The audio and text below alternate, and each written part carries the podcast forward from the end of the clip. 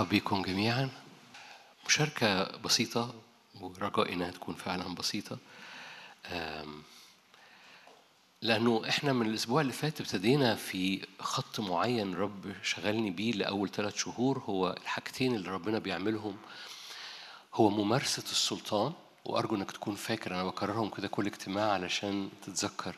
ممارسة السلطان كل يوم تخضع أرضك وتخضع يومك وتخضع أبواب يومك وبوابات يومك للسلطان الإلهي. ده مش بيحصل اوتوماتيك ده بيحصل من خلال الصوت اللي خارج منك. الصوت اللي خارج منك. النهارده وأنا بدرس قبل ما أجي آه، الدراسة جت كده يعني إن أنا ببص على كلمة توراه في العبري. فأنا عارف كلمة توراه موجودة والتوراه اللي هي شرائع الرب وشريعة الرب فالحمد لله على السلامة من الأردن فشرائع الرب. وهي التوراة بس اكتشفت اكتشاف لأول مرة النهاردة يعني بعد بعد السنين دي كلها إن جذر هذه الكلمة هو كلمة قريبة من التوراة الجذر بتاع عارفين يعني إيه جذر الكلمة؟ وجذر الكلمة حد بيرمي سهام. ملهاش علاقة خالص بالتوراة ملهاش علاقة خالص بالشرائع. عارفين كلمة توراة مش كده؟ ملهاش علاقة بالتوراة خالص ليها علاقة بحد بيرمي سهام. ومش هفتح الدراسة معاكم دلوقتي يوناثان لما كان بيرمي سهم كذا شاهد وهو ده جذر الكلمة بتاع التوراة. بس المعنى عجبني. ليه؟ لأنه معنى كده إنه كلمة الرب أو شريعة الرب أو آيات الرب هي للاستخدام كسهام في فمك وده موجود في حتى الكلمة نفسها يعني ده مش حد بيقترح عليك حارب بالكلمة لا ده الكلمة نفسها بتقول أنا السهام اللي أنت تطلقها Are you here؟ يعني مش فكرة جميلة مش خادم وعظة مش آه، حاجة قريتها في كتاب لا ده في جذر المعنى بتاع كلمة توراة حد بيرمي سهام. إذا التوراة بتفقد قوتها إن لم تستخدمها كسهم خارج من فمك. لأن التوراة في حد ذاتها هي معناها سهام خارجة بتحارب بيها. ده خبر بالنسبة لي بي- بيثبت حاجة إحنا بنقولها وأنا قلتها لسنين طويلة وكلكم سمعتوني بقولها بس ما كنتش مدرك إلى النهارده بأمانة أمام الله ما كنتش مدرك إلى النهارده إن ده في في عمق الكلمة أصلا في معنى الكلمة أصلا إن كلمة توراة بتفقد قوتها بتفقد معناها كلمة الرب بتفقد قوتها وبتفقد معناها إن لم تستخدمها كسهام بترميها. واو! يعني بقى عارف الكلمة وقوتها مش حاصلة لغاية لما تنطقها. لغاية لما ولما مش مش تنطقها ب ب يعني هذا الشعب يعبدني بشفتيه أما قلبه مبتعد. لا بتنطقها وأنت فاهم إنك بترمي سهم. كلمة الرب كسهم لا يرجع فارغة بل يصيب الهدف. كلمة عارف كلمة كلمة الرب لما ت- أمام الرب يعني بترميها كده في في أجواء بيتك في أجواء حياتك. هذه الكلمة أنت عارف إنها هتصيب الهدف لأنها مش كلمتك أنت دي كلمة الرب. مش أفكارك أنت دي فكر الرب ولأن ده فكر الرب دائما بي... عارفين الآيات بتاعت يصيب الشعرة ولا يخطئ؟ قال دول الناس بترمي السهام بتاعتها وتصيب الشعرة ولا تخطئ. إيه اللي يخلي صلواتك تصيب الشعرة ولا تخطئ؟ إنها مش صلواتك. اللي يخلي صلواتك تصيب الشعرة ولا تخطئ إنها كلمة الرب. اللي خارجة من فمك لأنها توراة. ياه ممكن نتفضل نصلي. لأن لأنها كلمة الرب فبتصيب الشعرة. لأنها مضمونة لأنها مختومة عليها بالروح القدس لأنها لأنها مضمونة أنها بحسب المشيئة الإلهية ولأنها منطوقة وخارجة من فمك فبتصيب الشعرة ولا تخطئ. فأنت ضامن. ففي حاجتين في أول ثلاث شهور. أول حاجة هو استخدام السلطان ممارسة السلطان. هو كلمة الرب اللي خارجة في أجواءك كسهام مبرية بتملأ أجواءك وبتغير الأجواء. ده يجب أنك تمارس ده. دي مش فكرة جميلة. ده أول ثلاث شهور أنت بتعد أجواء في في سماوياتك فبتعد أجواء في أرضك من خلال حاجة منطوقة. الرب كان طول الوقت الحسقيال يقول تنبأ يا حسقيال. العظام هتفضل عظام لو ما نطقتش. الريح مش هتتحرك لو ما نطقتش. مش هيحصل حاجة. ابتدى فاكرين الإصحاح بتاع 47 ده 37 ابتدى الإصحاح بعظام يابسة جدا. انتهى الإصحاح بجيش عظيم جدا. والفرق ما بين أول إصحاح وآخر إصحاح إن حسقيال اتكلم. حسقيال تنبأ.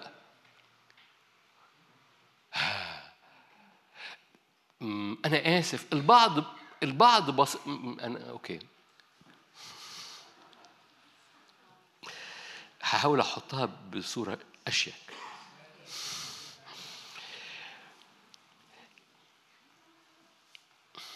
البعض مش هيعمل اللي أنا بقوله بس مش أنا اللي بقوله. كلمة التوراة بتقول إن التوراة موجودة. التشريعات موجودة الآيات موجودة عشان تخرج من فمك كسهام الآيات مش موجودة عشان تفضل في الصفحة أو تفضل في دماغك. الآيات موجودة عشان تستخدمها كسهم وإلا فقدت قوتها. فبليز وأنت في العربية وأنت في المشاوير وأنت بدل ما دماغك بتودي وتجيب خلي فمك ينطق فدماغك تبطل تودي وتجيب. في حد هنا دماغه بتودي وتجيب؟ طبيعيين يعني عايشين يعني. يعني بتتنفسوا. طالما دماغك بتودي وتجيب الشيء اللي يخلي يوقف دماغك من إنها تودي وتجيب إن فمك يبتدي ينطق بسهام أنت عارف إنها بتصيب الشعرة ولن تخطئ لأنها توراة الرب. فمن فضلك أنا أنا حريص إنك ما تسمعش. واه فكره جميلة. نو no, مش فكرة جميلة. ومش فكرة خادم. دي كلمة الرب. فأول جانب من الجوانب بتاع هذه الثلاث شهور هو ممارسة السلطان. تاني حاجة من جوانب هذه الثلاث شهور هو بناء حياتك أو تدريب روحك زي ما بتدرب وبتمارس سلطانك كل يوم. بتدرب روحك إنك تبني أو أو تدبر كل حتة في حياتك على كلمة من الرب على صوت من الرب. بتميل للرب وتقول له ماذا تريد أن أفعل؟ ماذا تريدني أن أفعل؟ عايز تقول لي إيه؟ هذه السؤالين دول بيشكلوا آه، أيامك بيشكلوا اليوم بيشكلوا علاقاتك. عايز تقول لي إيه؟ عايزني أعمل إيه؟ سهلة؟ وده بيحتاج تدرب لأن إحنا ما تعودناش إن إحنا نعيش حتى في اللي إحنا عارفين نعمله بالطريقة دي. عايز تقول لي إيه؟ عايز نعمل إيه؟ لأن في بعض الأحيان بيبقى مش عايزك تعمل حاجة وعايز يقول لك حاجة. فهم السؤالين مختلفين السؤالين مش مش مش مش مرادفات. ده سؤالين مختلفين. عايز تقول لي إيه؟ في بعض الأحيان عايز يقول لك هو مش عايزك تعمل هو عايز يقول لك. يعني إيه؟ عايز يقول لك أنا معاك عايز يقول لك أنا بحبك عايز يقول لك ما تقلقش عايز يقول لك ما تخافش عايز يقول لك ارفع إيدك بس عايز يقول لك اطمئن أنا قلت لك كلمة لن أرجع. في بعض الأحيان بيبقى عايز يقول لك وفي بعض الأحيان بيبقى عايزك تعمل. فعايز تقول لي إيه؟ عايز نعمل إيه؟ و و و وأنا وبرضو السؤالين دول إحنا ما تعودناش إن إحنا ن ن يعني كل بلوك في يومك كل حتة في آه، علاقاتك تبنيها على على الطريقة دي على السؤالين دول على إجابة السؤالين دول.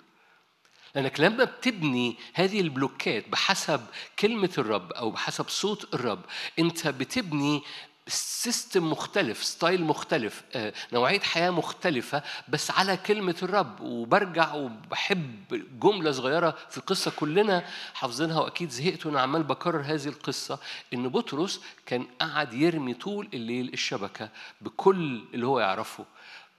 لما رمى الشبكة بعد ما ربنا قال له رمى الشبكة بنفس الطريقة اللي كان بيرميها قبل كده. بس قبل كده قبل ما كان في كلمة بنفس الطريقة ما كانش بيصطاد. بعد ما بقى في كلمة بنفس الطريقة اتملت الشبكة.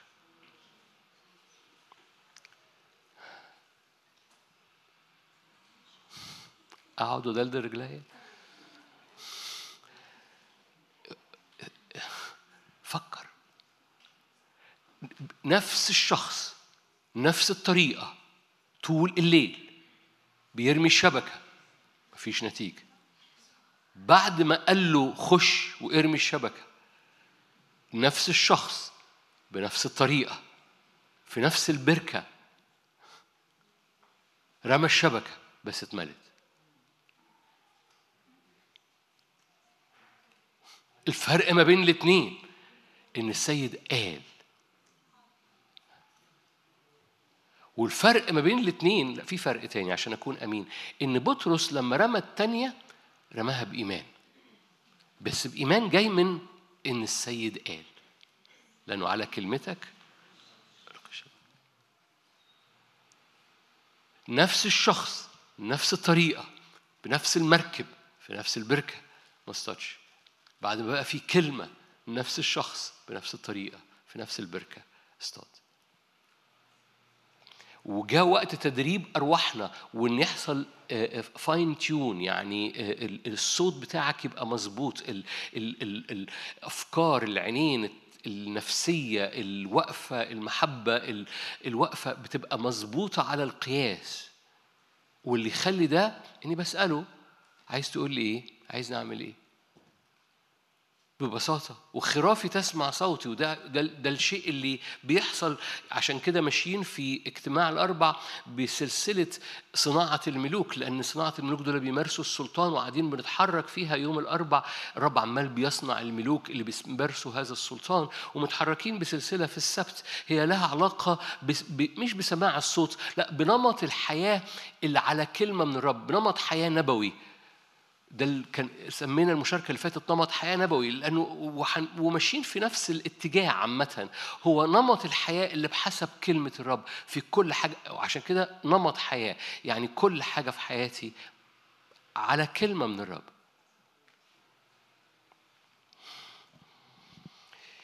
لما الرب قال أنا أنا يعني لما الرب قال في وهم بيبنوا الهيكل تاني مرة قال ما تقلقوش هاتوا ليا الفضة وليا الذهب. عارفين الآية دي؟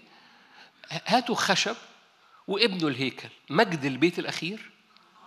فاكرين الآية دي؟ مجد البيت الأخير أعظم من مجد البيت الأول. دي في يعني المجد البيت اللي بنوه لم يختبر مجد أعظم من مجد سليمان. في الوقت ده لما بنوا الهيكل المجد للبيت اللي بنوه ما كانش أعظم من مجد سليمان. طب النبوة كانت غلط؟ نو no. لأن النبوة كانت بتحكي عن مجد ات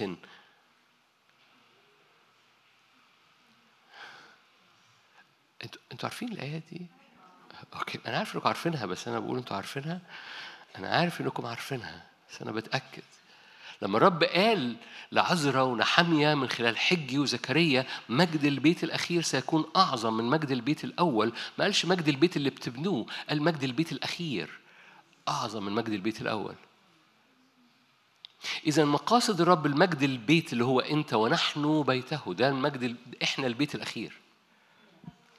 لأن إحنا البيت اللي جه في المسيح يسوع والمسيح قال اهدموا هذا الهيكل وأنا أبنيه في ثلاثة أيام لم يكن بيقول عن هذا الهيكل كان بيتكلم عن جسده. لأن يسوع هو الهيكل اللي اتهدم واتبنى في ثلاثة أيام لو جاز التعبير. وإحنا في كورنثوس الأولى ثلاثة وفي كورنثوس الأولى ستة نحن هيكله. روح الله ساكن فينا. فالهيكل الأخير هو أنت. محتاجين نقعد في الحتة دي شوية كمان. لأن كتير بتسمعها كأنها وعظة وإيه الجملة اللي وراها. نو no. فكر. الهيكل الأخير هو أنت.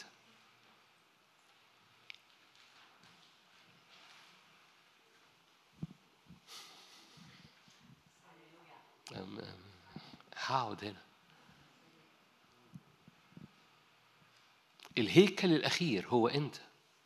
تقول لي بس أنا مش حاسس كده أنا مش شايف كده أنا مش عايش كده. أقول لك يس عشان كده دي كلمة الرب لأنه لو الرب مش بيقول لك كلمة على قدك الرب بيقول لك كلمة على قده عشان تتنقل من مقاسك لمقاسه. فمش معنى إنك مش حاسس أو مش عايش أو مش شايف إن كلمة الرب مش مظبوطة. معنى إنك مش حاسس أو مش شايف أو مش عايش إن أنا محتاج أصدق أتنقل أحب أعبد عشان مقاسي يوسع للمقاس اللي هو بيقوله. الرب مش بيقول لك حاجة على مقاسك الرب دايما بيقول لك حاجة على مقاسه هو. ودايما بيقول لك حاجة تنقلك مش بيقول لك حاجة تقعدك في مكانك. أنت كده كويس. عمر ما الرب يجي يقول لك أنت كده كويس. الرب يقول لك أنا هنقلك إلى الأكوس. عارفين الأكوس؟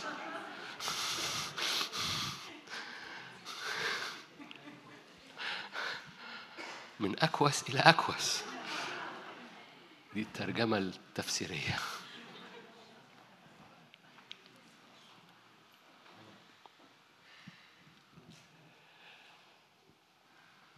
حضرتك الهيكل الأخير للرب والكنيسة العروس هي الهيكل الأخير للرب مجد البيت الأخير أعظم.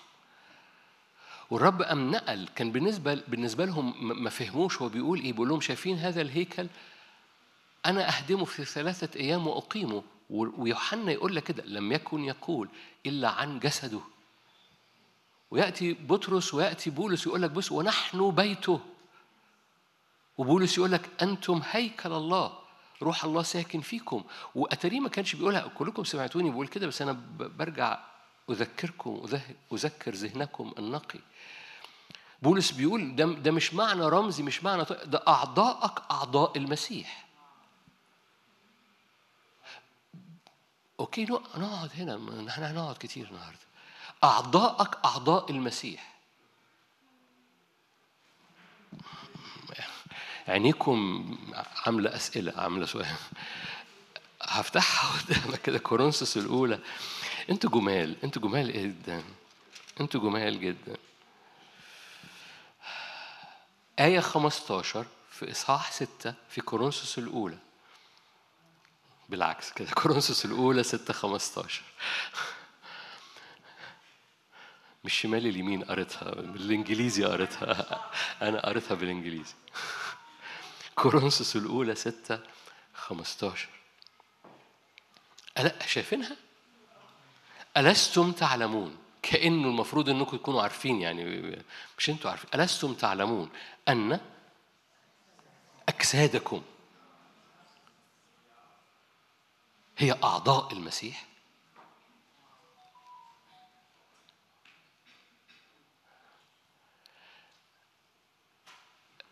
لو إحنا أمريكان أقول لك بص لإيدك.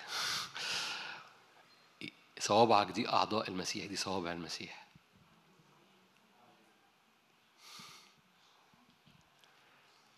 ألستم تعلمون أن أجسادكم أعضاء المسيح؟ ده ينقل ده أتاري بقى قصة ده مش حاجة رمزية إحنا هيكل الله كده يعني آه ربنا ساكن فينا كده ويعني كده كده يعني حاجة هميوني. نو ده بيحولها إنه لا مش حاجة هميوني مش حاجة طايرة في الهواء مش كلام كبير على الفاضي. ده أعضاءكم أعضاء المسيح. لدرجة انه يقول لك أخذ أعضاء المسيح وأجعلها أعضاء زانية؟ يعني يعني لما فكري بي بي بي بيفكر أفكار نجاسة أنا بأخذ أعضاء المسيح وأجعلها تزني؟ وبولس بيقول لك عشان كده مجدوا الله في أجسادكم في نفس الإصحاح.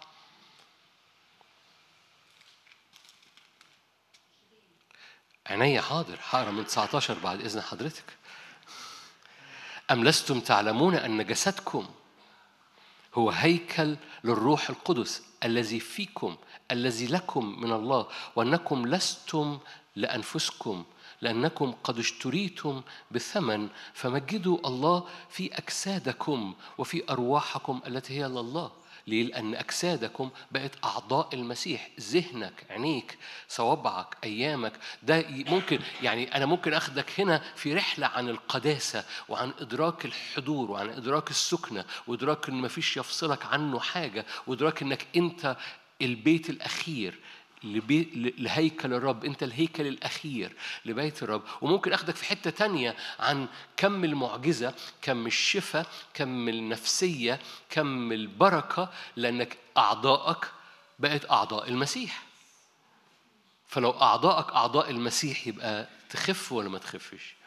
لو أعضائك أعضاء المسيح يبقى تجد سلام ولا لا تجد سلام؟ لو أعضائك أعضاء المسيح ما تقلقش من بكرة ولا تقلق من بكرة. Are you here؟ فممكن أمشي معاك مشوار قداسة وممكن أمشي معاك مشوار بركة وحصاد وشفاء وحرية. والاثنين موجودين في نفس الآية وبولس الرسول بيقول لك ده مش كلام رمزي مش كلام تأملي ده ده ده أعضاءك بقت أعضاء المسيح لأنكم قد اشتريتم بثمن لستم ملكا لأنفسكم فلم تعود أعضاءك أعضاءك لأنك تم شراءك. فأنت مش ملك نفسك أنت بقيت المسكن الأخير. ومجد البيت الأخير. هنا الآية بقت الآية مش بتتكلم عن حاجة هنا الآية بقت بتتكلم عن حاجة هنا. الآية Are you here؟ الآية مش بتتكلم عن حاجة حاجة هيعملها الرب جلا جلا في يوم من الأيام. مجد البيت الأخير هو يه لا ده, ده مجد البيت الأخير. طب أنا مش عايش أنا مش شايف أنا مش حاسس. حلو قوي. عشان كده بتقف قدامه وبت... وبت... وعينيك تنور و... وروحك يعطش و... وذهنك يتجدد و... وسجودك يزداد علشان تتنقل من اللي أنت حاسه ومن اللي أنت شايفه واللي أنت مش عايشه إلى اللي هو بيقوله عن الهيكل بتاعك. عشان كده تكون متغطي بالدم وتعلن العهد وتسبح لأن الهيكل بتاعك لازم يسبح الهيكل بتاعك لازم يقدم عبادة الهيكل بتاعك لازم يتقدس الهيكل بتاعك لازم يدرك إنه إنه في مقاييس للنعمة دي عمالة بتملى هذه الأرض بتاعت الهيكل لأنه لما جه موسى يبني خيمة قال له أعملها بحسب المثال اللي أنت شفته. لما جه سليمان يبني هيكل قال له هديك المقاييس. فقام كتبها بصوابعه في جوه داخل قلب داوود وسلمها داوود لسليمان عشان يبني الهيكل بمقاييس مختلفة. خلي بالك داوود ما خدش كوبي من خيمة داوود من خيمة موسى. ما خدش copy من خيمة موسى لكن أخذ مقاييس جديدة وحتى تفاصيل جديدة. يعني ما عملش منارة في قدس الأقداس عمل عشر مناير. ما عملش copy سمع fresh. طب ما ده خيمة كانت مليانة مجد. good very good ورب يقول حبني بيت. okay very good عمل إيه سليمان ونجح فيه؟ نعمله no no. ليه؟ لأنه خلي بالك لما جم يعملوا الهيكل أيام حجي وزكريا أيام نحمية وعزرة أيام عزرة ونحمية لما عملوا الهيكل اللي هم بنوه ما, ما سمعوش fresh عملوا copy هقولها مرة تاني عارفين إن حجي وزكريا كانوا بيتنبأوا عشان يبنوا الهيكل يرجعوا يبنوا الهيكل؟ عارفين كده؟ فلو الهيكل okay مهم. فلما بنوا الهيكل اللي بنوه عز- أيام عزرا من خلال نبوات حجي وزكريا اللي فيها النبوة مجد البيت الأخير يصير أعظم من مجد البيت الأول لما بنوا الهيكل اللي بنوه ما سمعوش من الرب مقاييسه ولا تفاصيله عملوا copy فما كانش مليان مجد.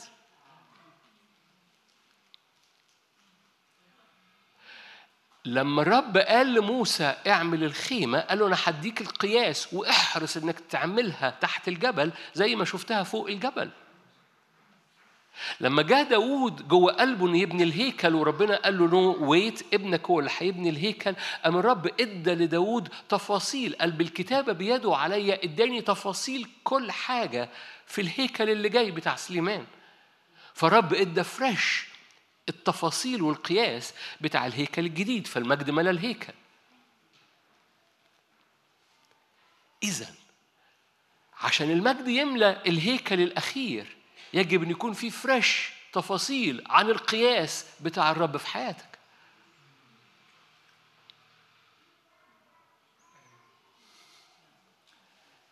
خيمة موسى المقاييس كانت فوق الجبل. خيمة سليمان أو هيكل سليمان المقاييس كانت بالروح في قلب داود خيم الهيكل الأخير مقاييسه يجب إنك تستقبلها fresh تقول لي هعمل copy هتعمل copy من مين؟ هو آه ممكن تعمل copy من واحد. بس هذا هذا الواحد واسع قوي. فبيعمل كوبي في حياتك غير اللي جنبك غير اللي جنبك غير اللي اختبرته قبل كده. هتشوف هنشوف مع بعض حالا. أنا دي في المقدمة أنا لسه في المقدمة. فهو عايزك تميل ودنك لأن كل مرة بتسأله بت... عايز تقول لي إيه؟ عايزني أعمل إيه؟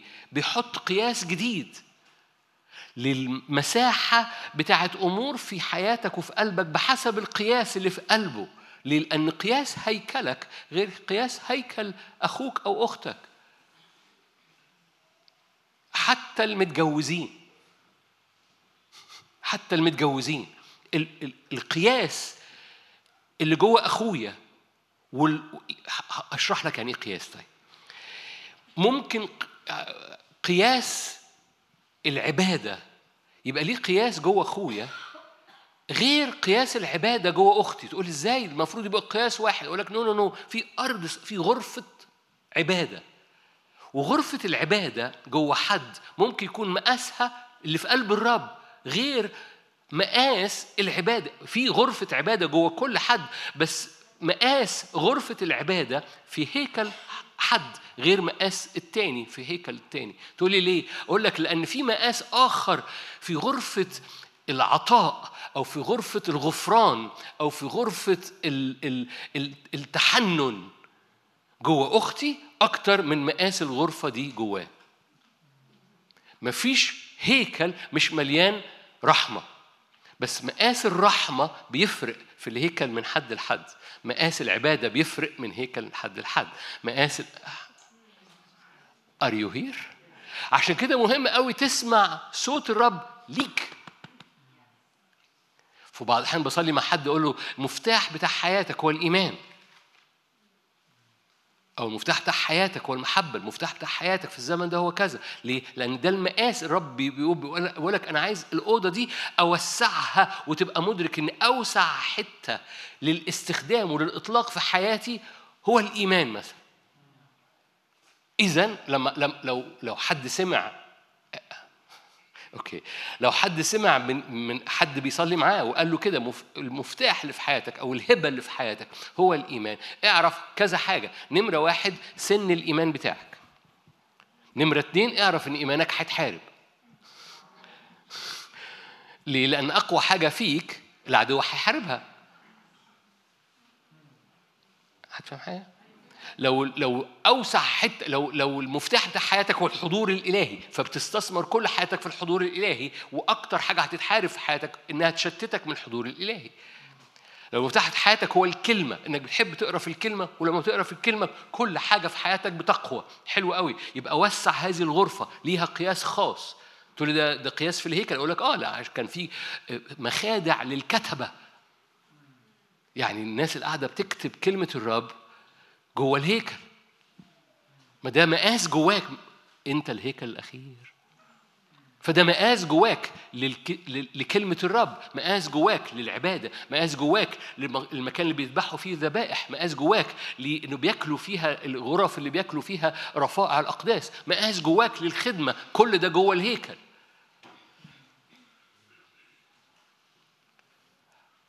أنتوا شايفين الصورة ولا أنا حاسس محتاج أنزل وأجي جنبك؟ ولا ففي غرف في في الهيكل مش مش نو في غرف داخلية. أنتوا عارفين كده؟ عمركم قريتوا عن هيكل سليمان؟ كان في غرف في غرف للكهنة في غرف للكتبة. فالكهنة دول بيعبدوا بيقدموا ذبائح في غرف كانوا بياكلوا فيها غرف تانية ما ياكلوش فيها. فدي الغرف دي الأماكن اللي جوه الهيكل بتاعك اللي أنت بتشبع بيها من كلمة الرب. زي اجتماع زي كده. بس في اجتماع زي كده برضه في غرفة اسمها غرفة عبادة فبترفع إيدك. في بتقدم ذبيحة جزء من العبادة إنك بتقدم ذبيحة بدم يسوع المسيح. هنشوف حالا. إيه المساحة بتاعت ده؟ ده ليه مساحة ده ليه مساحة ده ليه مساحة ده ليه مساحة. أعرف المساحة من فين؟ كلمة الرب. من من من أعمل إيه دلوقتي؟ عايز تقول لي إيه؟ فالرب يوم مطلع المساحة جواك للأمر اللي رب بيوسعه فيك.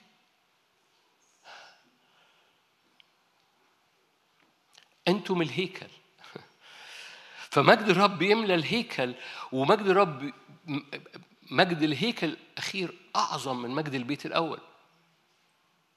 كاني عايز أرجع كان في حاجة عايز روحي كان عايز يوصلها لأنه هذه المقاييس بتفرق من حد لحد.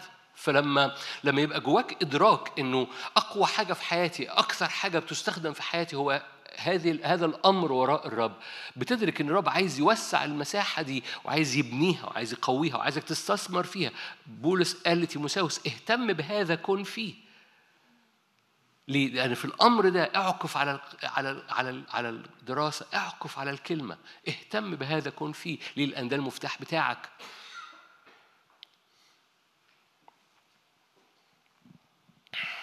لأنك هيكل لله وأنت الهيكل الأخير مجد البيت الأخير أعظم. ولأنه لأن الهيكل بتاعك مش معنى رمزي لكن ده أعضاء المسيح. فالرب بيبني حياتك بحسب مقاييس هو حطها. هنعمل النهارده حاجة لو معاك إنجيل لو معاك إنجيل في البيت اللي هنا مش معاهم إنجيل معلش. أنا ببص للي في البيت. آه افتح حسقيال أربعين لو معاك إنجيل هنا أنا بضحك يعني.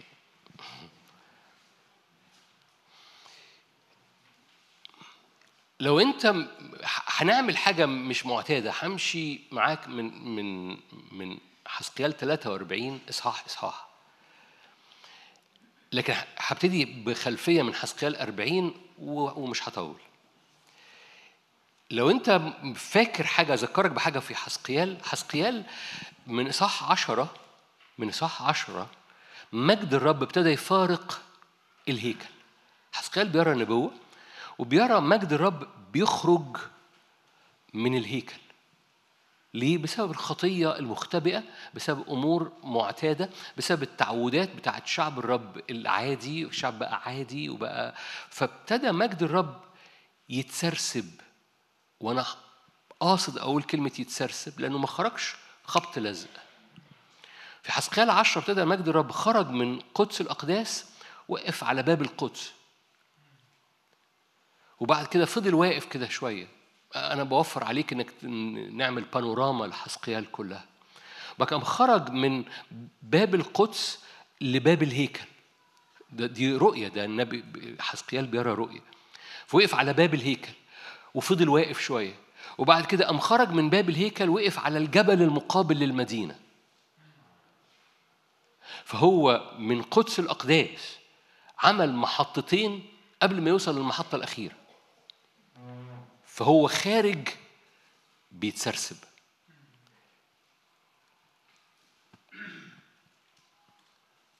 أنا بالنسبة لي ليه بتتسرسب؟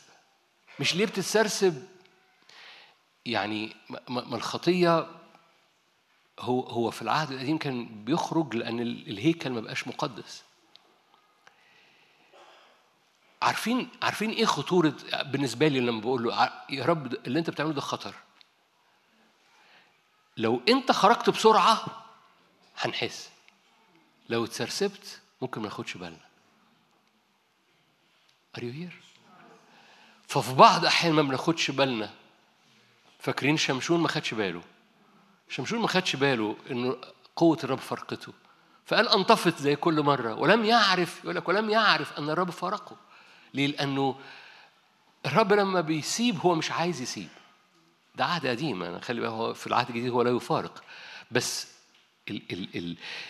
المظلة والحضور والاختبار وإنك أنت مستمتع بهذا الحضور الإلهي يبتدي يقل هو لا يفارق بس أنت حسك بيقل ده الفرق في العهد الجديد. اوعى تقول آه في العهد الجديد هو لا يفارقني. هي مش الموضوع مش ما يخصنيش. إنه يخصك. ليه؟ لأنك أنت إدراكك بالحضور بيقل لو سبت برودة تخش لو سبت حياة مستهينة تخش لو سبت عدم غفران نجاسة أي أيا كان بقى حط أي list ة من الليستات يعني ماشي من البعد عن الرب وسبتها مش بت مش بترفضها مش بتتوب عنها مش بتغيرها التوبة هو تغيير بالمناسبة التوبة مش مشاعر حزن وتخبط في صدرك وترجع تعمل ببساطة زي ما no no. توبة قرار أنا بغير system ببساطة تغيير اتجاه وبالتالي وبالتالي لو لو لو بتسيب الأمور بيقل إدراكك بالحضور. من غير ما بص لو أنت إدراكك بالحضور بيقل بقاله فترة يكونش ربنا بيتسرسب مش بيتسرسب يسيبك لكن إدراكك بحضوره بيتسرسب من حياتك.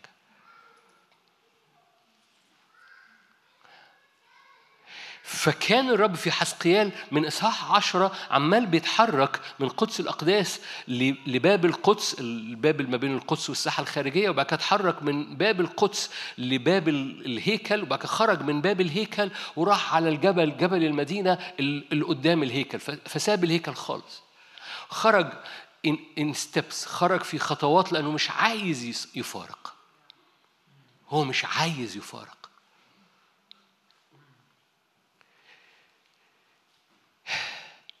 في حسقيال عشان فانا مشيت معاك رحلة كده هو ولما حسقيال شاف المنظر كده هو والهيكل فارق ابتدى الرب يقول لحسقيال بص بص بص بقى حبيبي عايزك تبص للشعب وتتنبأ عايزك تبص للبلاد المحيطة بالشعب اللي هجمت هذا الشعب وتتنبأ. ويقعد حسقيال من تقريبا من 12 لغاية 40 عمال بيتنبأ على الحصار أو الشعوب أو الحروب اللي هجمت على الشعب ويتنبأ على الخطر الخطية اللي جوه الشعب إنها تقدس. فلما يحصل سرسبة يجب أن يخرج صوت يجب أن يخرج صوت يحسم مواجهة من العدو ويحسم المواجهة الداخلية يحسم الخطية الداخلية ويحسم الحرب الخارجية. لازم يخرج صوت. وده الصوت النبوي. صوت النبوي مش بيتعامل مع أعدائك بس الصوت النبوي بيتعامل مع جواك وبراك في نفس الوقت. الصوت النبوي بيقلع ويهدم ويغرس ويبني. فاكرين؟ أرمية واحد. فالصوت النبوي مش صوت بيوزع بونبوني ولا صوت انهيارات وزلازل وبراكين. الصوت النبوي بيقلع يهدم اللي بناه إبليس عشان يزرع ويبني ملكوت الرب فيك.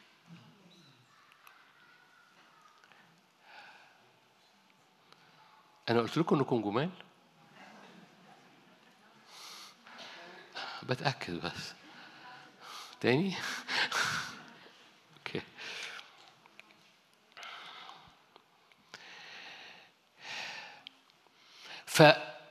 فكل رحلة حسقيال من بعد 12 لأن مع 12 هو خروج المجد للجبل بتاع المدينة والشيوخ جم يجتمعوا مع حسقيال. فحسقيال عمال بيتنبأ بتقديس في وسط الشعب وبقضاء على الشعوب اللي حاربت الشعب. ليه؟ لأنه مجد مجد الرب فارق الهيكل.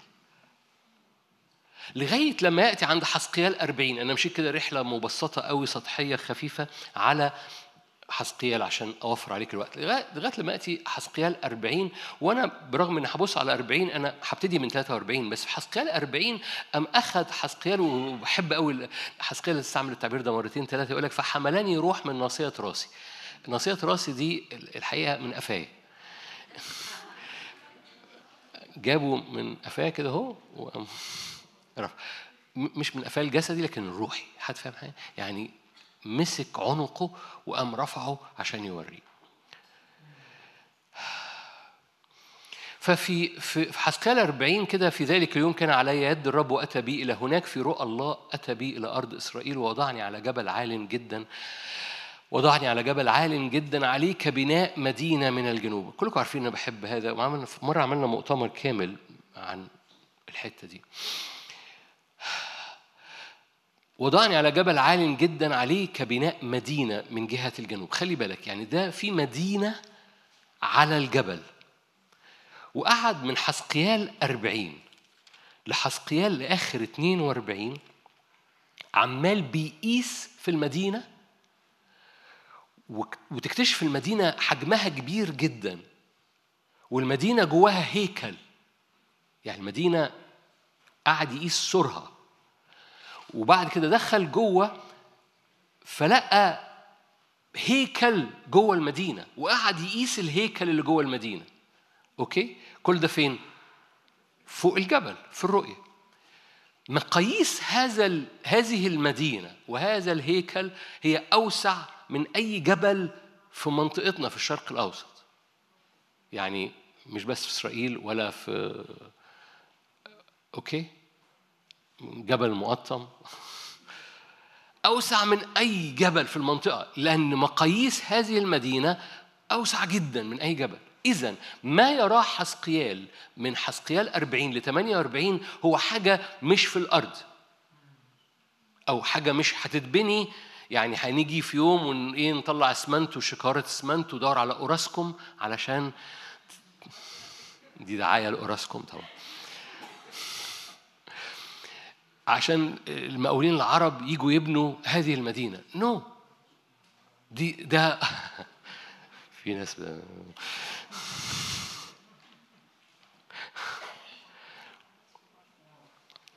نعمل مناقصة.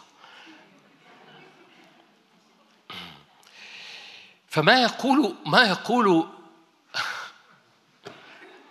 ما تبصوليش طبعا. ما يقول الرب لحسقيال ما كانش حاجة حتى مستقبلية إنها تتبني. هيكل حسقيال اتبنى على الأرض. خيمة داود خيمة موسى كانت على الأرض. لكن خيم الهيكل والمدينة الرب يوريها لحسقيال لن تكون على الأرض أو لن تكون بالطريقة الحرفية. هو بيتكلم صورة نبوية. حلو قوي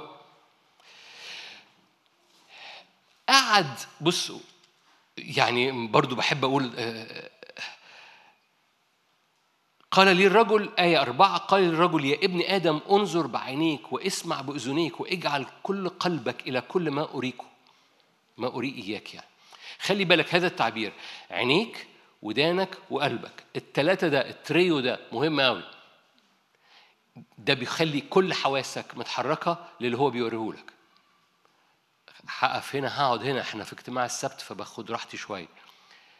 عينيك شايفة ودانك سامعة قلبك متحرك ورا عينيك وقلبك. التريو ده التلاتة دول بيخلوا كل الهيكل بتاعك شايف حاجة واحدة. عينيك شايفة ودانك سامعة قلبك متحرك بفهم وراء الرب. التلاتة دول تركيبة كتابية مكررة في الكتاب المقدس مكررة في العهد الجديد مكررة عشان تدرك في مثل الزارع. وهو الرب يسوع وهو بيوصف بيشرح لهم مثل الزارع استخدم هذا التريو برضو. ودانكم عينيكم قلبكم. طوبى لأعينكم طوبى لأذانكم طوبى لقلوبكم لأنها تفهم إنجيل مرقس مثل الزارع. بس مش بس مثل الزارع وهنا. الثلاثة دول مذكورين في كذا حتة لأن الثلاثة دول تكنولوجية إنك تجمع كل حاجة باللي رب يوريهولك باللي رب عايزه منك. فعينيك فيها رؤية ودانك عندها كلمة وقلبك فاهم ومتحرك بمشاعر وراء الرب. الثلاثة دول بيخلوا جسدك مش مقسوم. فاكرين لما البيت المقسوم لا يقف؟ مملكة منقسمة تخرب حد مسيحي هنا؟ ده كتاب مقدس يا جماعة متى 11 المملكة المنقسمة تخرب. لو أنت مقسوم لو الهيكل بتاعك مقسوم الساحة الخارجية مشغولة بظروفها والقدس اللي هو النفس مشغول بمواضيعه وقدس الأقداس أنا ابن الرب روح الرب ساكن فيا. فروح الرب ساكن فيا وأنا متمرر وقاعد هنا متكعور وجسدي بيدور على مش عارف إيه وإيه فأنا بيت مقسوم. أنتم هيكل الله. لو الهيكل مقسوم ألستم تعلمون أن أعضاءكم أعضاء المسيح لأنكم اشتريتم بثمن فروحك ونفسك وجسدك هيكل الرب لو الهيكل بتاعك مقسوم خراب طب إيه اللي جمع الهيكل بتاعي؟ آه إنه أنا روحي ونفسي وجسدي بيعبدوا الرب عشان كده إيه هي الوصية الأولى؟ حب الرب إلهك من إيه؟ من روحك ومن نفسك ومن جسدك عشان لما بتجمع كل حاجة عشان كده قال قال عينيكم لما بيبقى فيها رؤية. طب مهم إن عينيك تشوف؟ مهم قوي إن عينيك تشوف مهم قوي إن ودانك تسمع. وهي دي التبعية هو ده إنك بتبني كل حاجة على حاجة أنت شايفها حاجة أنت سامعها وقلبك وراها روحك ونفسك وجسدك. ال- قال كده مرة تاني هقرأ لك الآية. انظر بعينيك اسمع بأذنيك واجعل قلبك إلى كل ما أريك إياه لأنه لأجل قراءتك أتي بك إلى هنا. اخبر بيت إسرائيل بكل ما ترى. حلو قوي. دايما بقول هذا التعبير. لو أنا من مكان حسقيال هقوم مطلع ورقة وقلم بلغة العهد الجديد هطلع التليفون بتاعي عشان هكتب اللي هو هيقوله لي. صح؟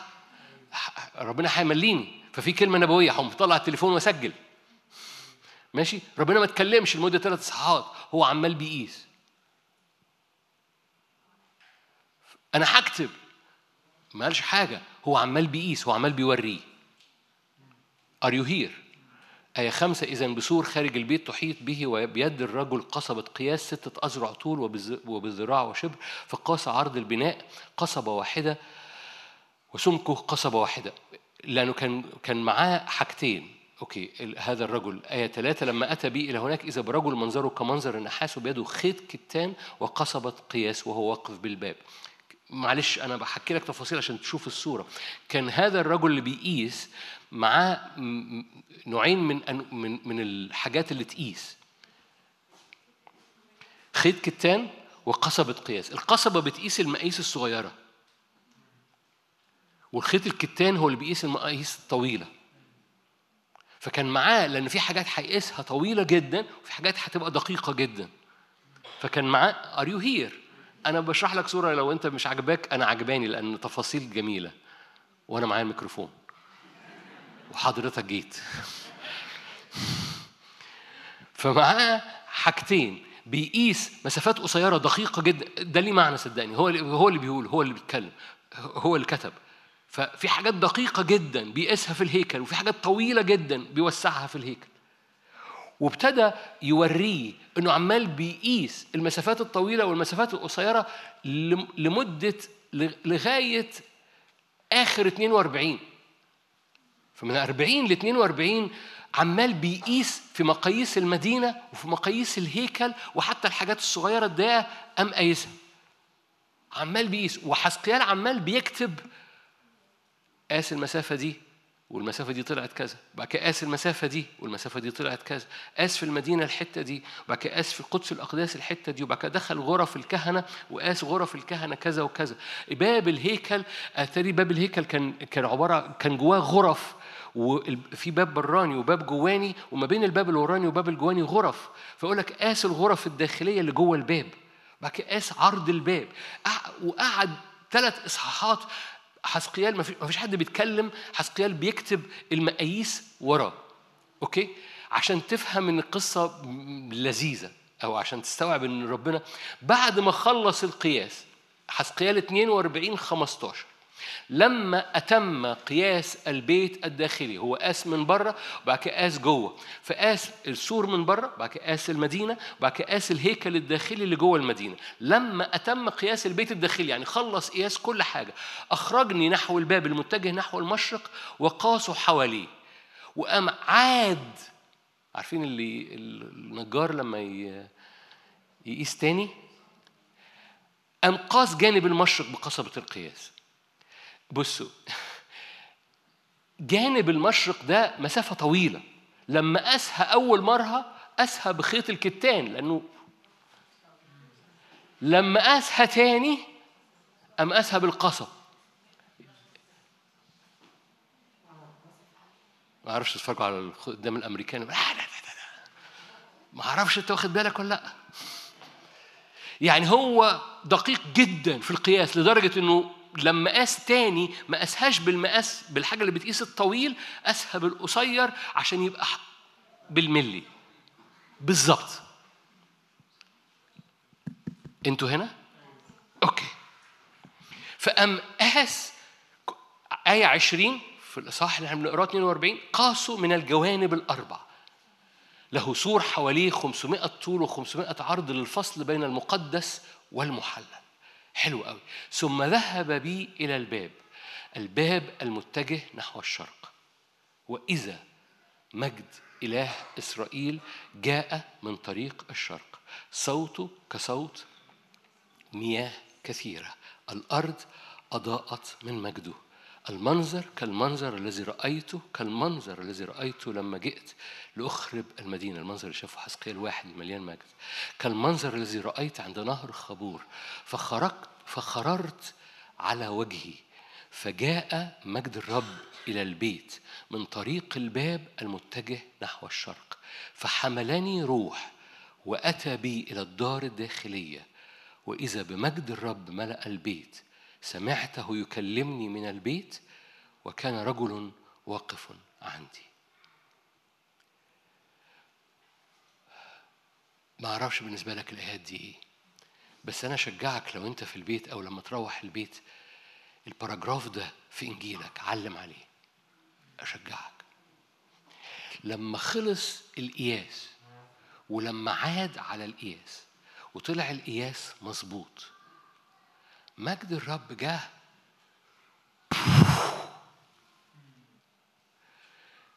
كصوت مياه كثيرة والأرض أضاءت من المجد لدرجة إنها شالت حسقيال فحملاني وقام رماني في قدس الأقداس ربنا تسرسب لما بيرجع بيرجع Are you here? Are you here? لما تسرسب خطوة خطوة خطوة خطوة عمل كذا محطة لغاية لما خرج. بس لما رجع فجاء مجد الرب إلى البيت وحملني إلى الدار الداخلية. ومش بس ده رماه جوه في قدس الأقداس. وإذا مجد الرب ملأ البيت وسمعته يكلمني وحضور واقف عندي. رجل واقف عندي.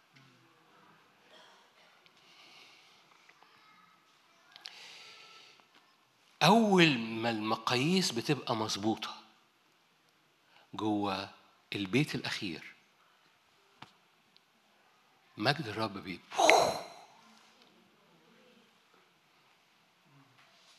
أول ما بتحط جوه قلبك أنا عايز أظبط مقاييسي وأظبطها بالشعرة. عايز عايز المقاسات اللي جوايا تبقى مظبوطة. مجد الرب يرجع بمجد غير عادي. في العهد الجديد إدراكك للمجد وحركتك في المجد وحضور المجد وإن المجد يحيط بكل حاجة في حياتك وفي نفسك وفي بيتك وفي أولادك وفي أزمنتك وإدراكك بالمعية الإلهية. إذا رجل واقف عندي وإذا صوت يكلمني من البيت الآية دي أنا أيام قعدت فترة طويلة الآية دي قعدت فترة طويلة حاططها على المكتب عندي. أنا كل شوية يبقى عندي آية وتتغير الآية بحسب الموسم. الآية دي قعدت قدامي يمكن أربع سنين قدامي في وقت من الأزمنة في بداية حياتي الروحية. ليه؟ الآية دي كانت طول الوقت هو ده اللي أنا عايزه. أنا عايز صوت يكلمني من البيت وعايز الرجل واقف عندي. هتفهم حاجة؟ عايزه عايز معيته اللصيقة وعايز صوته بيكلمني. فصوته كان يكلمني من البيت وإذا رجل ليه؟ لأنه المجد لما رجع لأن المقاييس بقت مظبوطة واول ما المقاييس تبقى مظبوطة بتأتي ريح عاصف ويحملك ويدخلك إلى قدس الأقداس وإذا بمجد الرب ملأ البيت وسمعته يكلمني من البيت وكان رجل واقف عندي وقال لي يا ابن آدم هذا مكان كرسية مكان باطن قدمي حيث أسكن في وسط الشعب إلى الأبد. هقف هنا. ده مكان سكنية ده مكان كرسية مكان باطن قدمي. يكونش ده حضرتك برضو؟ مش ده أنت مسكن الله؟ أنتم هيكل أنتم هيكل الله روح الله ساكن فيكم. ربنا لا يسكن في هياكل مصنوعة بيد إنسان. النهاردة ربنا ساكن فين؟ النهاردة ربنا ساكن فين في الأرض؟ أنا الإجابة لذيذة أه بس بس ثينك فكر. الرب ملوش سكنة في الأرض غير الهيكل بتاعه. وهيكله نحن. لا يسكن في هياكل مصنوعة بيد إنسان. طب لو حد عايز يدور على ربنا النهارده. وال confusion بقى المصري أنا آسف هو مش مصري. أنا بتوب عن هذه الكلمة وبمسحها بدم يسوع المسيح. confusion الجسدي. إن العدو يقوم يخدع جسدك ويقول لك ما أنت بتدور على الرب برضه. آه حضرتك لو بتدور على الرب وعطشان للرب الهيكل بتاعك وإدراكك إن أنت مكان سكناه بتقرب إلى كل سك...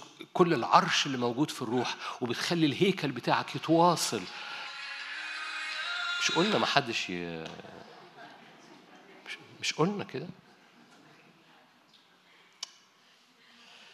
ابن الطاعة تحل عليه البركة.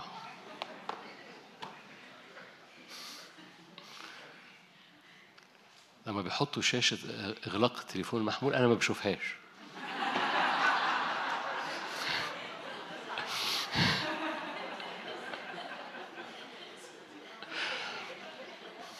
لو أنا مكانك أرد عليا وأقول لك وقول لي أنت بلا عذر أيها الإنسان.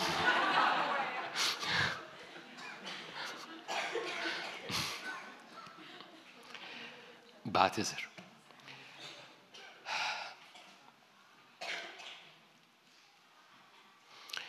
فلأنك الهيكل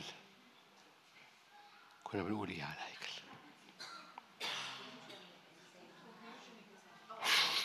ال ال ال الخداع بتاع الجسد إنك تقول لك طب طب أنا أنا مش شاعر أنا مش شايف أنا أنا مش الهيكل أنا مش البيت. القصة النهارده في العهد الجديد حتى لو الهيكل بتاعي مش شاعر أو مش مدرك أو مش عايش تواصل الهيكل مش ده مش بيلغي إنك هيكل لأنك بتفضل هيكل. لأن تم شرائك بدم يسوع المسيح لست ملك لنفسك. أنت ما بتغير ما, ما بتبطلش تبقى الهيكل. بس لو الهيكل بتاعك مش شاعر مش مختبر مش عايش الحضور العلاج للهيكل بتاعك إنه يرجع يتواصل مع الحضور الإلهي ويسمع من الرب علشان يظبط قياسك. وأول ما الهيكل بتاعك مقاساته بتتظبط يرجع إدراكك بالمجد.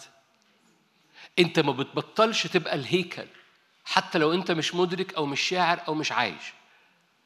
بس علاج الهيكل بتاعك زي علاج الهيكل هنا أول ما تقاست المقاييس أول ما المجد رجع. أنا عارف طبيعتنا الشرقية. طب افرض ما خدتش المقاييس. افرض مقاييسي ما اتظبطتش.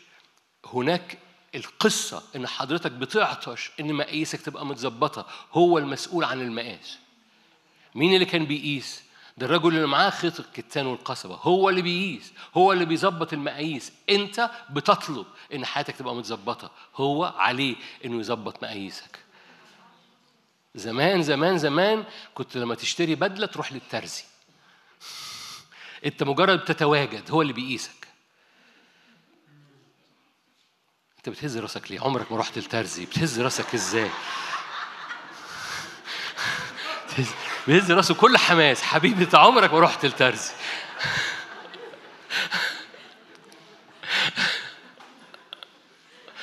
قلت زمان زمان زمان. ماما كانت بتروح ترزي ولا ماما راحت للترزي صدقني.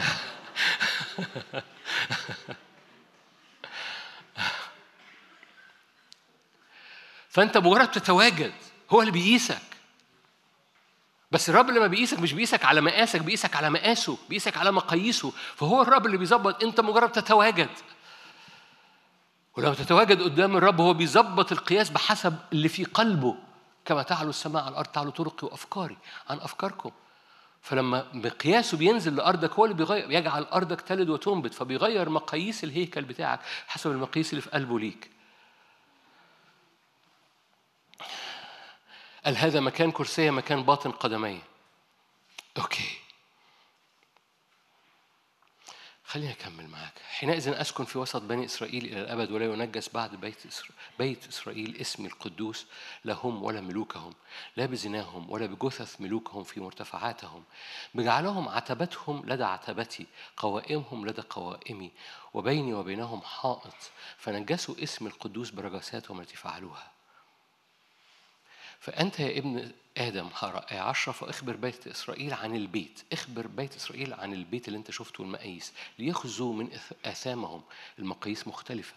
وليقيسوا الرسم. ليقيسوا الرسم. فإن خذوا من كل ما فعلوه فعرفهم صورة البيت ورسمه ومخارجه ومداخله وكل أشكاله وكل فرائضه وكل أشكاله وكل شرائعه واكتب ذلك قدام أعينهم ليحفظوا كل رسومه وكل فرائضه ويعملوا بها. هذه سنة البيت. على رأس الجبل كل تخمه حواليه قدس أقداس. هذه هي مرة تاني كرر سنة البيت. أوكي. أنتوا كويسين؟ أنتوا هنا؟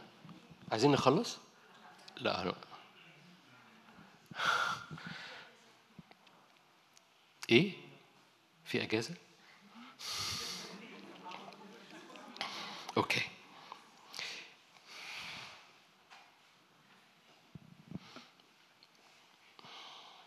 أنا بس بصلي اكمل قد إيه. ببساطة بيقولوا بص في سنة للبيت. في سنة للبيت اللي بملاه بالمجد وده اللي أنا مشغول بيه النهاردة. دي سنة البيت. في في في فرائض في نظام في مقاييس كل الأشكال كل الفرائض كل الشرائع رسم البيت ومخارجه ومداخله. هذه هي سنة البيت. ويبتدي يمشي معاه من 43 ل 48 فاكرين 48 48 قال لك أربع أقسام أربع في السور أربع في السور في السور السور شرق غرب شمال جنوب وفي كل ناحية منهم في ثلاث أبواب. أنا بلخص لك 48 ماشي؟ أنا بحاول. فإحنا 43 نطيت ل 48 بقى همشي بسرعة عشان أوريك سنة البيت.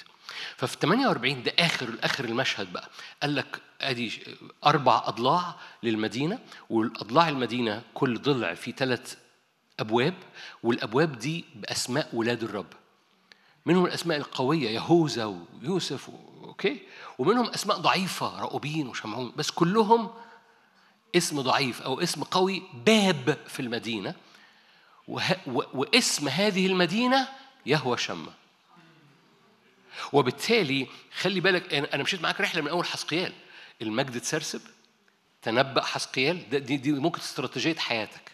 المجد لو تسرسب تنبأ ضد العدو إنه يقف تنبأ قداسة في حياتك وفي الهيكل بتاعك واسمع من الرب حسقيال 40 اسمع من الرب المقاييس اللي الرب عايز يعملها في حياتك مقاييس النعمة مقاييس الإيمان مقاييس المحبة مقاييس السجود مقاييس الغفران. اسمع المقاييس اللي عايز يعملها في حياتك وأول ما الرب يخلص قياس مجد الرب يقوم راجع للهيكل بتاعك ولما مجد الرب يرجع للهيكل بتاعك بيعمل مدينة حواليك لأن حوالين كل هيكل مدينة تعبير بنكرره كتير قوي هنا ولما بيبني المدينة يهوى شم. أوكي أنا خلصت معاك حسقيال كله. بس هرجع معاك لهذا التعبير اللي اسمه سنة البيت لأن سنة البيت لما اتملت سنة البيت وعملوا سنة البيت يهوه شمه بقى هنا. اسم المدينة أنا هنا. اسم المدينة يهوه شمه. فبسرعة بقى. okay أنتوا هنا؟ مستعدين نعمل حبة شغل مع بعض؟ okay من أول 43 12 ابتدى يحكي عن سنة البيت لأن 43 من 43 12 قال دي سنة البيت وأم مكرر. هذه سنة البيت. على رأس الجبل كل التخوم حواليه قدس أقداس هذه هي سنة البيت. إذا البيت له سنة. يعني إيه سنة؟ يعني تشريع. okay. وابتدى يحكي من من الآية دي لغاية يهوه شمه سنة البيت. Are you here؟ صح. لو نمتوا خدتوا break كده في النص اتفرجتوا على كرتون ارجع معايا. okay. أم بادي يقول لك حك عن عن المذبح. ليه؟ لأنه في شيء مهم في القصة دي إنه إنه الذبيحة اللي بتحصل جوه البيت دي مهمة. الذبيحة دي هي أمة ثلاثة خطية محرقة سلامة. والكتاب المقدس من أول العهد القديم في العهد القديم في التوراة في اللي هو لما تقدم الثلاثة دول المجد يجي. فأم من 43 من 12 لغاية الآخر ببساطة من غير ما أنا بوفر لك شرح كتير. قعد يشرح له المسبح وقعد يشرح له الذبيحة اللي على المسبح وقال له هما ثلاثة خطية ما تسيبهاش. محرقة يعني تكريس. سلامة يعني شكر. وقدم الثلاثه دول. دي سنة البيت.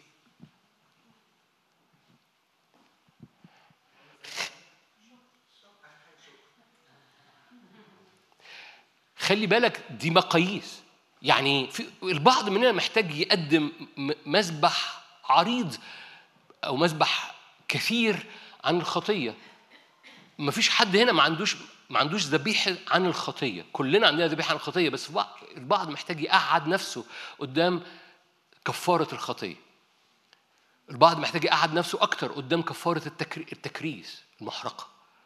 فالخطية ذبيحة الخطية عن توبة الخطية. كلهم في المسيح يسوع. فذبيحة الخطية للتكفير عن الخطية ذبيحة المحرقة لإعلان تكريس حياتي ذبيحة السلامة شكر وحمد للرب. التلاتة لازم يتقدموا في, في كل هيكل. بس في بعض الأحيان بيقضي وقت أطول في دي أو وقت أطول في دي أو وقت أطول في دي لأن دي, دي مقاييس. ما, ما تبصوليش كده علشان هتخليني أشرح أكتر. حسكال 44 حسكال 44 في شخصية عجيبة بتطلع. شخصية عجيبة بتطلع في حسقيال 44 اسمها الرئيس. تسمعوا الرئيس؟ مش الرئيس عبد الفتاح. الرئيس. في الكتاب المقدس أنا ما كنتش ما كنتش أقصد يعني أنا ما كنتش أقصد يعني إحنا بنبارك الرئيس بتاعنا لكن مش القصة كده. ما كنتش أقصد أهرج يعني. في شخصية بتظهر والعجيب فاكرين هذه سنة البيت هذه سنة البيت يوم مكرره تاني. هقرأ لك. أرجعني إلى طريق باب المقدس الخارجي المتجه للمشرق وهو مغلق. قال لي الرب هذا الباب يكون مغلق. أوكي؟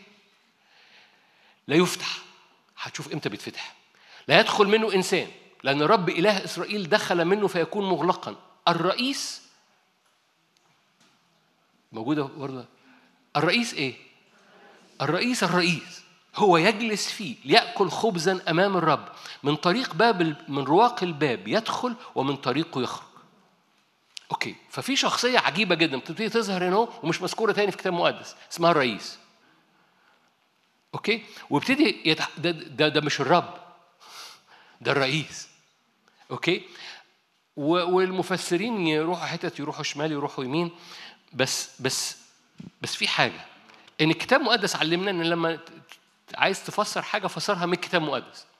ولو فسرتها من الكتاب المقدس حاول إن يجي تفسيرها من نفس الكاتب أو يعني الكتاب كله مكتوب بروح القدس لكن من نفس الخادم اللي كتب الحتة دي. أنتوا هنا؟ فمن حسقيال نفسه هنبص على آيتين صغيرين. أنتوا ما زلتوا هنا مش كده؟ أنا بطمن عليكم بس كل شوية. حسقيال 34 حسقيال 34 آية 24 همشي بسرعة. آية 23 أقيم عليها راعيا واحدا فيرعاها عبدي داود هو يرعاها وهو يكون لها راعيا. أنا الرب أكون لهم إلها وعبدي داود رئيسا في وسطهم. أنا الرب تكلمت. فحسقيال قام استعمل التعبير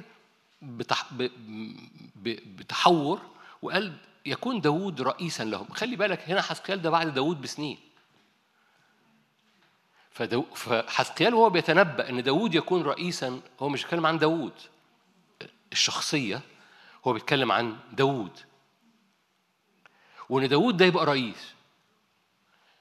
ماشي.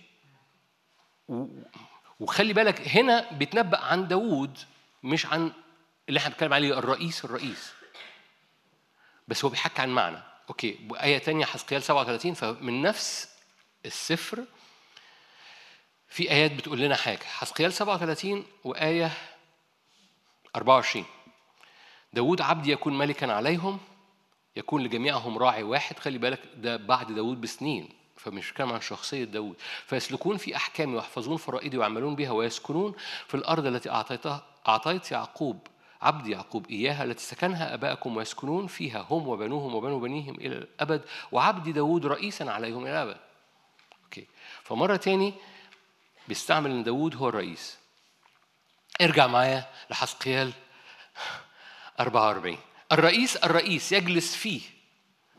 في النبوة دي في المقاييس دي في الهيكل ده في, في, في الهيكل اللي مش هيتبني على الأرض بس ده هيكل روحي حسقيال بتنبأه إيماني أنه مربوط بالكنيسة في الأزمنة الأخيرة لأن هذه المقاييس مقاييس الرب ياخد الكنيسة فيها الأزمنة الأخيرة. لأن يهوى شم ده الكنيسة الأخيرة. Are you here؟ فأنا مش بتنبأ عن حاجة أنا أنا بحكي أنا بحكي عن ما يبنيه الرب في الروح للأزمنة في الكنيسة الأخيرة في حياتنا. فبيعمل مقاييسنا مظبوط بيظبط مقاييسنا بيظبط مقاييس العروس في الأزمنة الأخيرة عشان مجد الرب يقوم أوكي؟ فمرة تاني في حاجة اسمها الرئيس. ده ده ده مش عايز أقول تفسيري لكن ده من الآيتين اللي قريناهم إن داوود هو الرئيس. المعنى الروحي اللي جوايا هي المسحة الرئيسية. هو هو هو داوود المسيح بس داوود اللي هو الحضور الإلهي اللي مليان عهد مراحم داوود الصادقة الحضور الإلهي اللي مليان رحمة ومجد وملوكية هو ده الرئيس. ده مش شخصية ده ده ده المسحة الأساسية اللي عليها العمل اللي على كتفها مفاتيح داوود. Are you here؟ ده الرئيس. إحنا لينا رئيس في الأرض في مصر ولينا رئيس مش مش بس الرب هو ملكنا. لكن لينا مسحة أساسية بتتحرك قدامنا وإحنا ورا الملك. هذه المسحة من داوود. هي مسحة داوود وهي مسحة إلهنا. ما, تس ما, ما تقولش قد هرتك ثانية اسم هي المسحة الأساسية. وأنت وأنت بتخدم قدام الرب في مسحة رئيسية في مسحة أساسية بتتحرك قدامك قدام الرب. فالرئيس ده كان بيعبد الرب كان بيقف ويخدم الرب كان هيقود العبادة بعد كده. ده بيتكلم عن الرئيس. مين الرئيس ده؟ عشان كده المفسرين ضربوا أسماء أخماس في أسداس عشان يقولوا مين الرئيس ده وما وصلوش لحاجة. حسقيال بيقول لك ده داوود. طب ما داوود مش هنا. آه القصة دي دي المسحه الأساسية من حب الرب من عهد الرب من نعمة الرب. والمسحة دي هي اللي بتتحرك قدامنا. ده الحضور اللي موجود في الهيكل اللي بيخلينا نتقدم قدام الرب. Are you here؟ حضرتك ليك رئيس روحي. تقول لي ده الرب. أقول لك هو الرب آه. بس يعني إيه؟ يعني إيه بقى. باللغة دي؟ ده غير الرب. ده هو ده الرئيس اللي بيخليك تعبد الرب. تقول لي إيه الرئيس اللي بيخليني أعبد الرب؟ هو الحضور ال... هو المسحة الأساسية اللي الرب حطها في الهيكل بتاعك عشان تعبده. المسحة الرئيسية اللي حطها من قلب داود من مراحم داود من عهد. مهم جدا. هقول لك أنا عايز بقول كده ليه. علشان في بعض الأحيان الناس بتسمع الكلام وتقول آه ده كلام روحي يعني إيه؟ ويجوا يصلوا يصلوا باللي جواهم سوري يصلوا بلغتهم مش يصلوا بلغة الكتاب. مش بيصلوا بالمسحة الرئيسية بيصلوا بمسحتهم هم.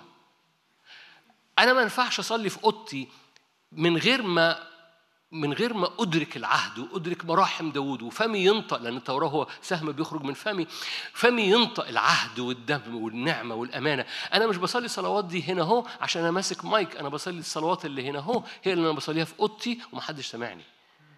لو في فرق ما بين الاثنين يبقى أنا بعمل شو يبقى ثياترا كنيسة ثياترا مليانة إيزابل. لو لو لو لغتك يجب إنها تكون هي اللغة الكتابية وأنت بتصلي المسحة الرئيسية هي اللي هتقودك. إيه المسحة الرئيسية؟ عهد ودم ونعمة ومحبة. دي مسحة والمسحة دي يجب إنها تتقدم صلواتك كل مرة. مش بتصلي الجمل اللي أنت تحب تقولها بتصلي الجمل اللي هو حطها قدامك. بتصلي المعنى أو المعنى الجمل والمعنى معاني أضعف من اللي جوه روحي. بتصلي الحضور اللي هو بيقول لك اتحرك وراه. لأن الحضور اللي هو بيقول لك اتحرك وراه هو الريس. والريس ده هو اللي بيدخلك. هتشوف الري مفيش ذبيحة بتتقدم إلا لما الريس يفتحها. ما خدتوش بالكم. مفيش ذبيحة. هتشوف دلوقتي ما هنا القصة. مفيش ذبيحة هتتقدم في هذا الهيكل إلا لما الريس يبتديها. والريس بيبتدي الذبيحة للرب. يبقى الريس مش الرب. الريس هو المسحة هو هو الحضور الأساسي اللي بيحملك علشان تقدم ذبيحة للرب. أنتوا جمال بس أنا مش مش هبص بعينيا ليكم. okay الرئيس بص الرئيس الرئيس يجلس فين؟ في الباب المقفول خلي بالك هذا الباب يصير مغلقا لا يفتح ولا يدخل منه إنسان ده آية اتنين. هتشوف بعد كده هذا الباب بيتفتح لو الرئيس دخل فيه. الوحيد اللي بيفتح هذا الباب هو الرئيس. مين الرئيس؟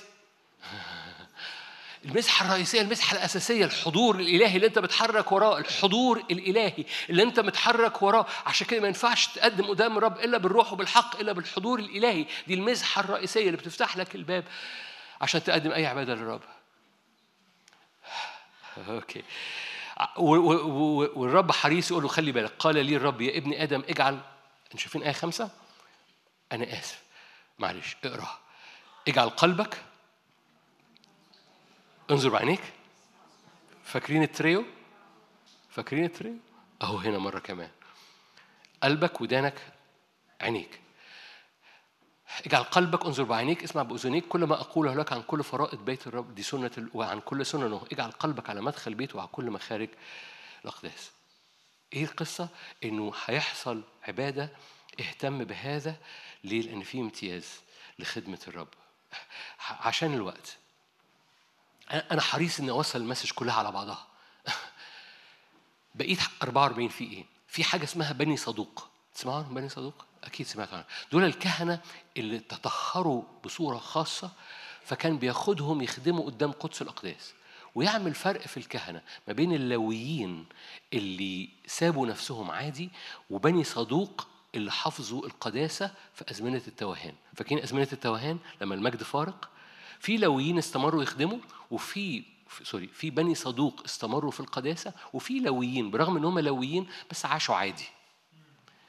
ويحصل هنا حاجة عجيبة قوي. قال له بص اللويين اللي عاشوا عادي يخدموا الناس.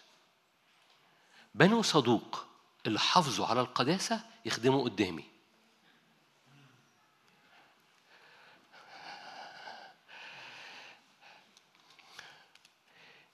ممكن تكلم تكمل تخدم قدام الناس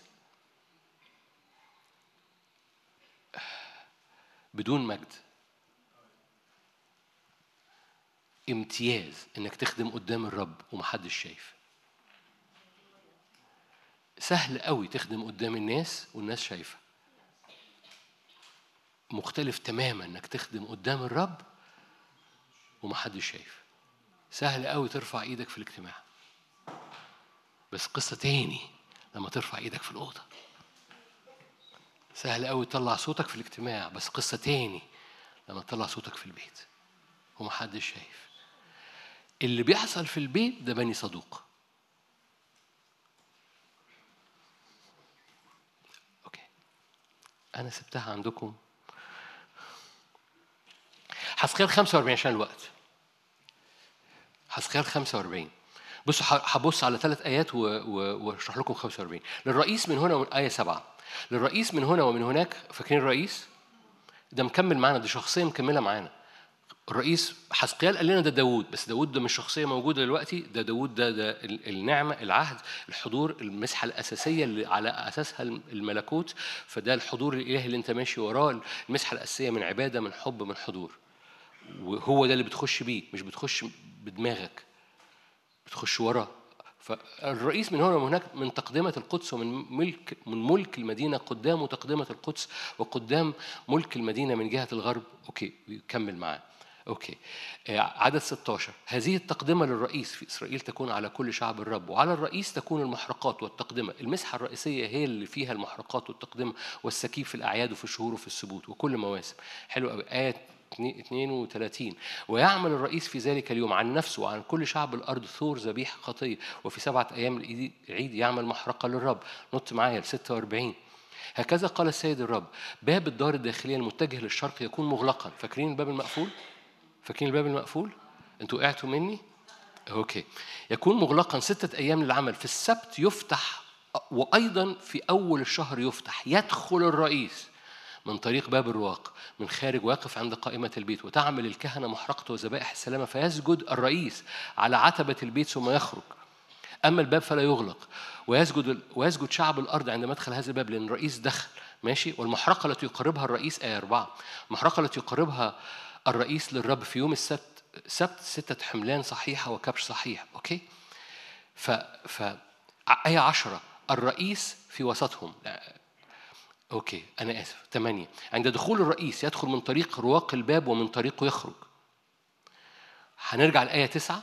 خلينا نقرأ آية تسعة. وعند دخول شعب الأرض قدام الرب في المواسم فالداخل من طريق باب الشمال دي قلناها الأربع اللي فات. فالداخل من طريق باب الشمال يسجد يخرج من طريق باب الجنوب. والداخل من طريق باب الجنوب يخرج من طريق باب الشمال. ما حدش يعمل U-turn ويرجع من نفس الباب اللي دخل منه.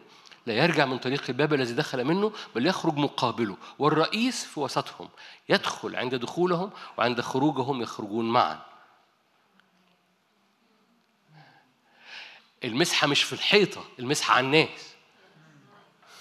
المسحة الرئيسية في حضرتك. لما بتخش تعبد المسحة موجودة. بتخرج بنخرج من القاعة دي حيطان. الرئيس معهم لما بيخشوا are you here okay بس هرجع مرة تاني. إذا المسحة الرئيسية اللي بتفتح الباب المسحة الرئيسية اللي بتطلق التقدمة المسحة الرئيسية اللي بتعبد الرب المسحة الرئيسية وأنت متحرك وراء الرب عهدك حضورك نعمتك مجدك كلمات الرب اللي على حياتك مراحم عهد الرب هو ده دي لغتك مش لغة واعظ على ال stage دي لغة أوضتك وأنت تحت السرير بتتحارب. دي لغة حياتك دي لغة العربية وانت مروح في البيت مع مراتك دي اللغة اللي خارجة من فمك. دي مش لغة خادم ولا لغة خدمة ولا لغة ستيج دي لغة الكلمة دي المسحة الرئيسية اللي من خلالها الأبواب بتتفتح. وخلي بالك المسحة الرئيسية هي اللي بتدخلك المسحة الرئيسية هي اللي بتخرجك بتخرج معاك وبتخش معاك. لما بتخرج لشغلك مساعدة تخرج معاك. لما بتروح تقدم قدام الرب هذه المسحة الرئيسية متحركة معاك الرئيس معهم. هذه المسحة الرئيسية ده العهد ده ال contract اللي ما بينك وبين الرب. ولما بتتحرك ورا هذه المسحة الرئيسية المقاسات بتبقى مظبوطة.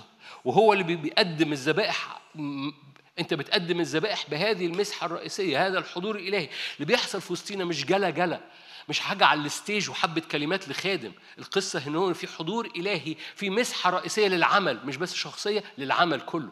أنا بتحرك ورا مسحة رئيسية متحركة في وسطينا. أنا بتحرك ورا مسحة رئيسية في ريس هنا. الريس مش أنا. تقول لي رئيس الرب أقول لك لا الملك هو الرب. لكن في مسحة رئيسية في العمل. ولما بتحرك ورا المسحة الرئيسية العمل بيخترق. والحضور الإلهي بيتحرك مع المسحة الرئيسية. لما بنخش اجتماع المسحة الرئيسية بتتحرك معانا. لما بنخرج من الاجتماع المسحة الرئيسية بتخرج معانا. والباب المقفول بيتفتح بسبب المسحة الرئيسية. Are you here؟ فده حضور إلهي هو ال contract والعهد اللي ما بينك وبين الرب. هو ده الرئيس. هو ده الرئيس اللي بي بي اللي بي بيطلع نعمل إيه وما نعملش إيه. ماذا تريد أن تقول لي؟ ماذا تريد أن أفعل؟ هو ده الرئيس الحضور الإلهي. ال contract اللي ما بيننا وما بين الرب هو ده اللي بيتحرك قدام العمل. نورت okay كده إيه؟ خلصنا 46 okay خلصنا 46 47 ساعة مشهور جدا. إحنا 47 ساعة مشهور جدا. عارفينه؟ ده اللي خرج نهر من المذبح. وألف ذراع والمياه ترتفع خارج إلى إلى البحر فتشفى المياه.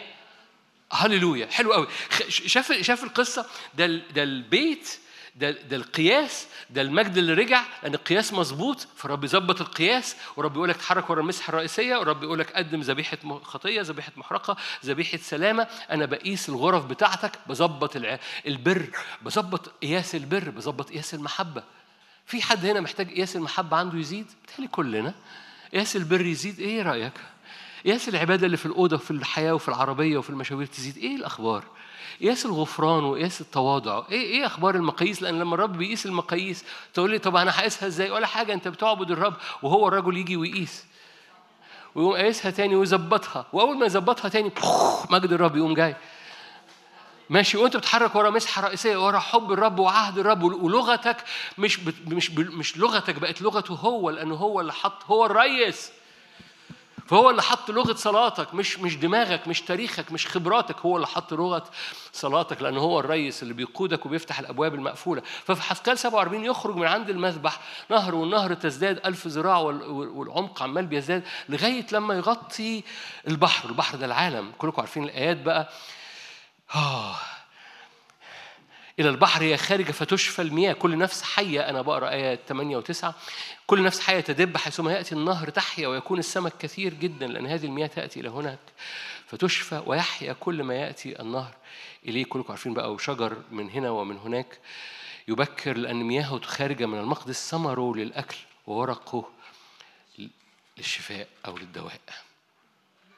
ده مجد الرب دي الآية اللي متكررة في أشعيا 11 كنت هدرسها معاكم بس مش هي مش هعمل كده. أشعيا 11 وحقوق اتنين الآية اللي كلنا عارفينها. مجد الرب يغطي وجه الأرض. أول ما الهيكل بتاعك والهيكل بتاعنا بيتظبط مقاييسه ومقاسات القداسة فيه والعبادة اللي خارجة من الريس من المسحة الرئيسية قدام الرب تتقدم قدام الرب. في نهر بيخرج وهذا النهر كفيل إن المجد الرب يغطي وجه الأرض. ويبقى اسمه يهوى شمة الرب هناك. تأثير حياتك تأثير حياتك بحسب قلب الرب أبعاده لا نهائية. أنا بخت... أنا ختمت أنا بختم. تأثير حياتك وأنت متظبط قدام الرب أبعاده لا نهائية. بيأثر عليك بيأثر على أصحابك بيأثر على الدايرة اللي حواليك. أنا فوت منكم إصحاح إصحاح مشيتوا بسرعة. قال له كده قال له لو اتحركت ورا المسحة الرئيسية كل بركة في حياتك. وقال له بص الشعير هيبقى كذا والحنطة هتبقى كذا. معاني إيه؟ يقول لك إن كل حاجة في اقتصادك هتبقى متظبطة. أنا مشيتها بسرعة. آه. أوكي.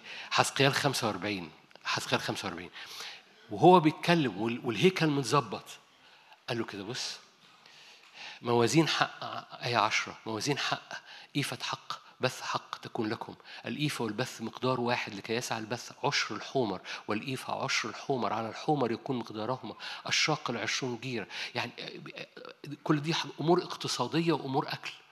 قال له أول ما الهيكل يتظبط أكلك واقتصادك وفلوسك مش هيبقى فيها جور ولا اغتصاب. أريوهير أنا رجعت ليها لأن حسيت إن أنا أرجع لها. يعني الأول ما الهيكل يبقى متظبط فوق الجبل ومقاييسك مظبوطة لا جور ولا اغتصاب ولا سلب حق وعدل والحومر والإيفة والشاقل يجيبوا بركتهم. تكون من هذه التقدمة تقدم كل حاجة تبقى مظبوطة على مقدارها. حد فاهم حاجة؟ كل حاجة في حياتك هتظبط بس أنا مش حريص بس أقول لك أنت هتتظبط. نو no, ده هيخرج نهر إلى مجد الرب يغطي وجه الأرض. استخدام كل حد في الزمن الجاي بيتنقل. عشان كده بنظبط حياتنا بنظبط الهيكل بتاعنا. أنت البيت الأخير. أنت البيت الأخير بتاع الرب. ومجد هذا البيت الأخير أعظم من مجد البيت الأول. آمين. خلينا نصلي مع بعض.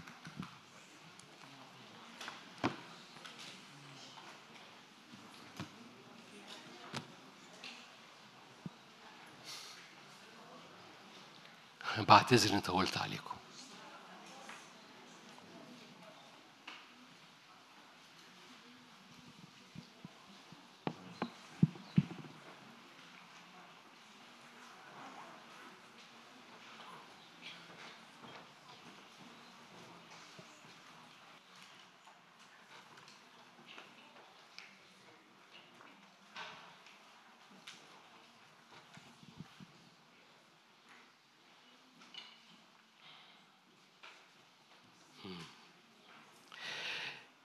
مد إيدك قاعد. أنتوا لسه قاعدين. أنا عارف كراسي مريحة بس أنتوا قاعدين بقى لكم ساعة ونص يعني فتيجوا تيجوا نقف. لو قادرين تقفوا يعني. لو قادر تقف وقف لو قادر تقف وقف ومد إيدك معايا للرب. هيكله نحن. البيت الأخير. ردد جواك. أنا هو البيت الأخير بتاع الرب. لغاية لما يجي الرب الرب ملوش سكنة في الأرض إلا الهيكل. والهيكل أنت.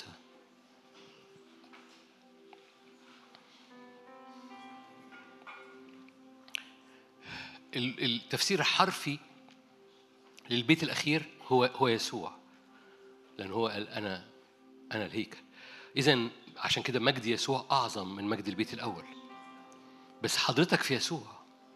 عشان كده أنت البيت الأخير في المسيح يسوع. ومجد البيت الأخير أعظم. فضع إيدك على قلبك قول يا رب ليملأ مجدك هيكلي. ليملأ مجدك هيكلي. مجدوا الله في أجسادكم وفي أرواحكم. مجدك يملى هيكلي. أعضائي أعضاء المسيح. إيه أعبر بنار حضورك ونار قدستك ونار مجدك في الهيكل بتاعي. قدس أعبر مفرق النفس والروح والجسد. أعبر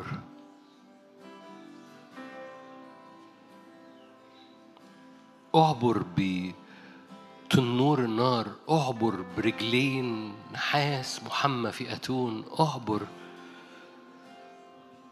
هللويا. يقول لك ويأتي مشتهى كل الأمم. ويأتي السيد إلى هيكله. ويأتي بغتة إلى هيكله. السيد الذي تطلبونه. هللويا. يأتي بغتة إلى هيكله السيد الذي تطلبونه. من يحتمل يوم مجيئه؟ مثل نار الممحص مثل أشنان القصار. ينقي بني لاوي يصفيهم كالذهب والفضة ليكونوا مقربين للرب تقدمة بالبر.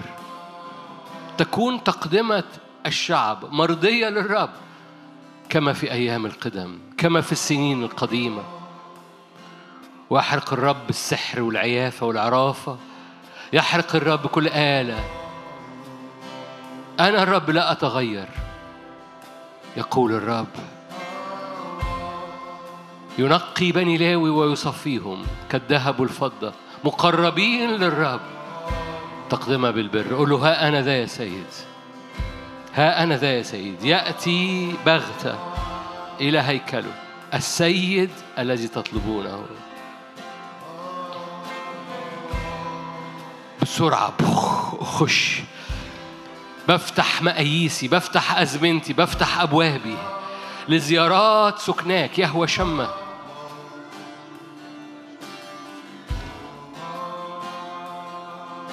ما أعرفش صلي الصلوة اللي أنا بصليها لنفسي. ظبط مقاييسي. ظبط قيس وظبط مقاييسي. اعبر في أرضي وظبط مقاييسي. وسع المناطق اللي محتاجة توسع. اطرد الباعة من الهيكل من ال... اطرد الباعة اللي جوايا. بيتي بيت صلاة لا تجعلوه مغارة لصوص. ظبط المقاييس. هللويا.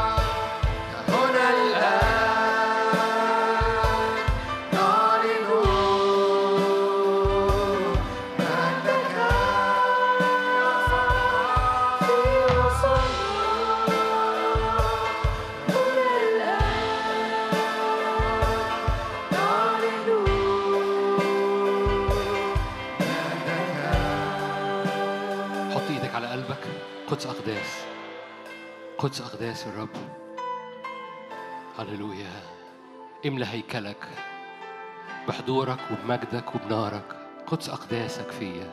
قول له كده املى قدس أقداسك. نار مقاييس. نار حب إيمان قوة صلابة اختراقة. اختراقة اختراقة. الغالبين الغالبين. هللويا. قلبك يغلب إيمانك يغلب. البر يغلب بسلاح البر إلى اليمين واليسار. الذي فيك أقوى من الذي في العالم. هللويا. هذه الغلبة اللي تغلب العالم بيها إيمانك. لا تطرح ثقتك. لأنها مجازاة عظيمة. الهيكل مليان قوة. ورب يظبط المقاييس طول ما أنت واقف قدامه. أنت مجرد تتراءى وهو بيقيسك صح. بيظبط المقاييس. ها أنا ذا يا سيد. قول له ها قولي له كده. أنا هو أنا هو قدام حضورك. افعل كما يحلو ليك ظبطني على على صوتك ظبطني على هللويا. أنا أنا عينيا عينيا مرفوعة وداني مفتوحة وقلبي وراك. التلاتة وراك التلاتة وراك. أراك ووداني تسمعك وقلبي بيحبك. التلاتة وراك. أنا ليك. لأني اشتريت بثمن لست ملكا لنفسي. فمجدوا الله في أجسادكم. مجدوا الله في أجسادكم لأن أجسادكم أعضاء المسيح.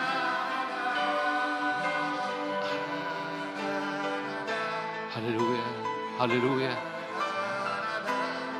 مجدك يملى الهيكل قداستك تملى الهيكل حبك يملى الهيكل حريتك تملى الهيكل. هللويا. لا باع في الهيكل لا مغارة لصوص.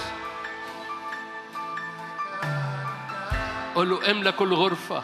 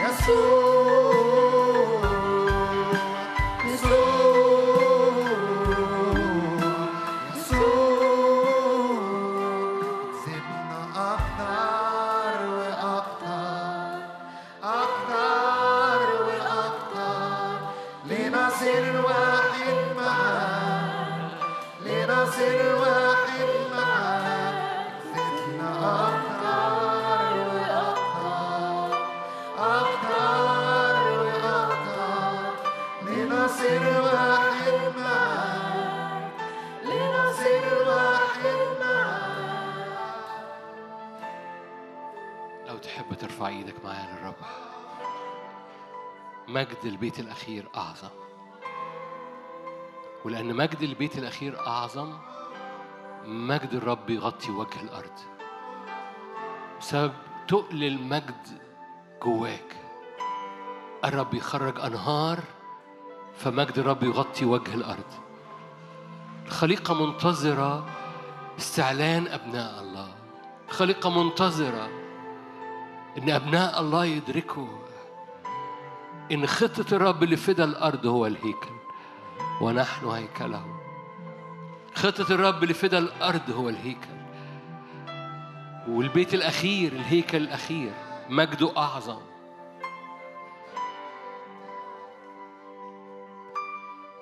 ومجد البيت الأخير بيخرج منه أنهار تغطي وجه الأرض. فخرج النهر ألف ذراع والمياه ترتفع وعلى جانب النهر من هنا ومن هناك شجر كثير شجر دواء للجس... للأمم وسمك كثير في النهر حصاد كثير نفوس كثيرة ترجع لأن مجد الرب بيملى الهيكل مجد الرب يغطي وجه الأرض. لأن مجد الرب يملى الهيكل بتاعك مجد الرب يغطي وجه الأرض حواليكي. أصدقائك شغلك أيامك خروجك دخولك. مجد الرب يملى الهيكل. فمجد الرب يغطي وجه أرضك ويخرج النهر ويلمس الكل. يلمس كل من يتقابل معاك. يلمس كل كل حاجة بتلمسها كل حاجة بتصلي من أجلها. مجد الرب يغطي ويفيض فتبرأ المياه ويبرأ كل من يأتي النهر إليه. يبرأ كل من يأتي النهر إليه. فمجد الرب يغطي وجه الأرض لأن مجد الرب بيملى الهيكل. مجد البيت يخرج منه أنهار فيغطي وجه الأرض.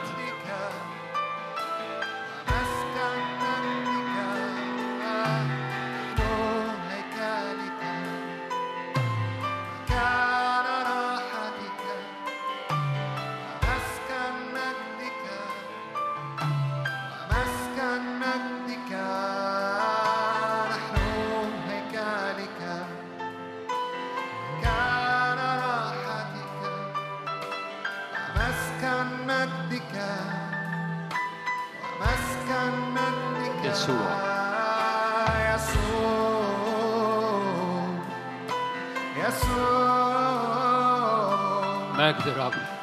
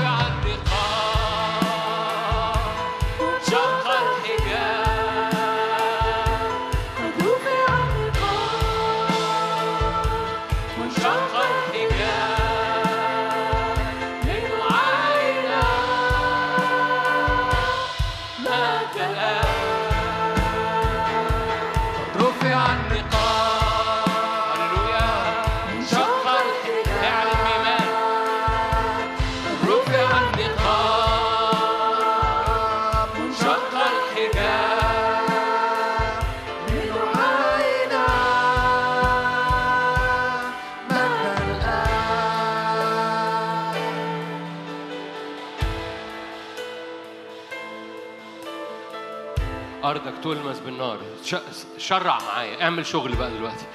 أرضك تلمس بالنار. لو أنت مصدق قد رفع النقاب انشق الحجاب. من الآن ترى السماء مفتوحة. إذا ملائكة صاعدة ونازلة. إذا أرضك مش مفصولة. إذا أرضك تلمس. ترابك يتلمس. ترابك يتقدس. ترابك يتحرر. أرضك وأرض بيتك وأرض أزمنتك وأرض أولادك وأرض مستقبلك وأرض خدمتك وأرض شغلك تتلمس بنار. أرضك تتلمس بجمرات نارية السرافين متحركين. ملائكة صاعدة ونازلة أرضك تتلمس. شفاءات وتحرير أرضك تتلمس لأن يهوى الشمة الرب يبقى هنا في الأرض. باسم رب يسوع يقدس طريقك يقدس ترابك يقدس أزمنتك. لا تعود تذكر الأمور القديمة ولا الآلهة القديمة ولا ولا الخزي القديم.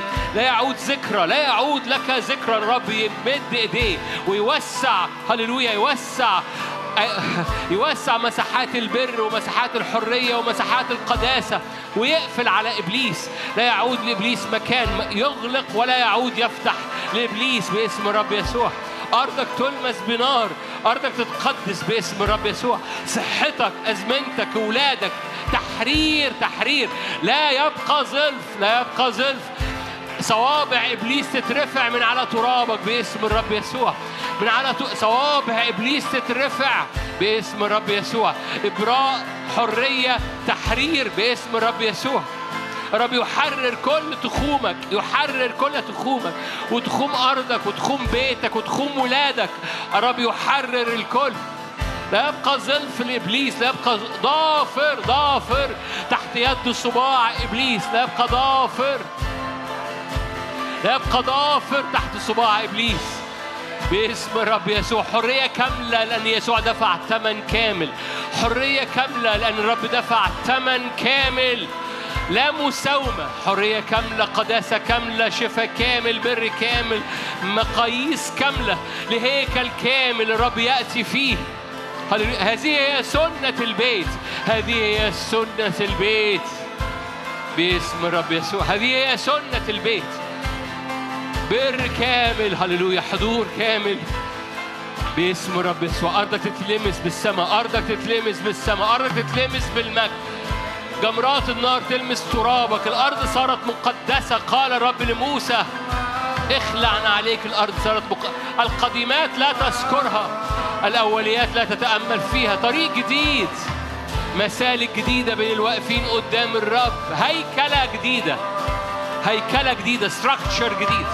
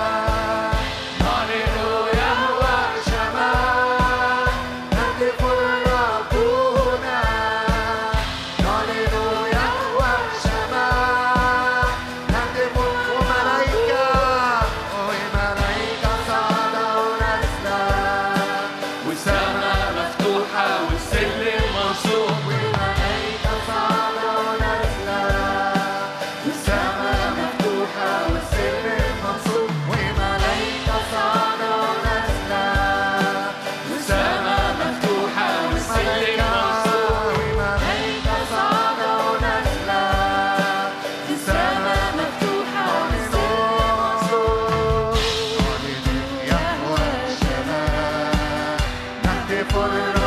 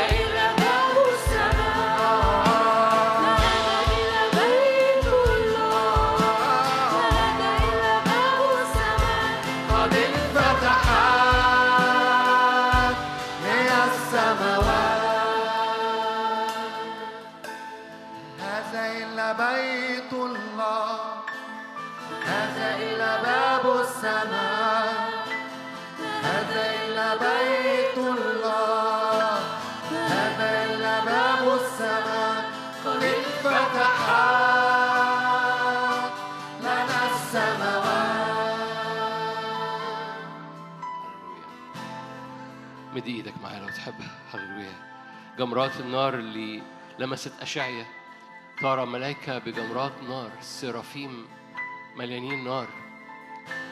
إن مستك هذه؟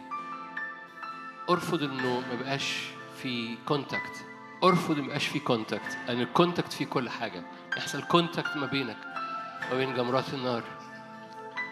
في جمرات نار في هذا المكان يسوع الساكن فيك. بيضرم جمرات نارية في عينيك. من أجل رؤى جديدة بيفتح العينين بيفتح الأذان وبيملى القلب بنيران. لأن الثلاثة دول مهمين جدا. كحل عينك بكحل لكي تبصر.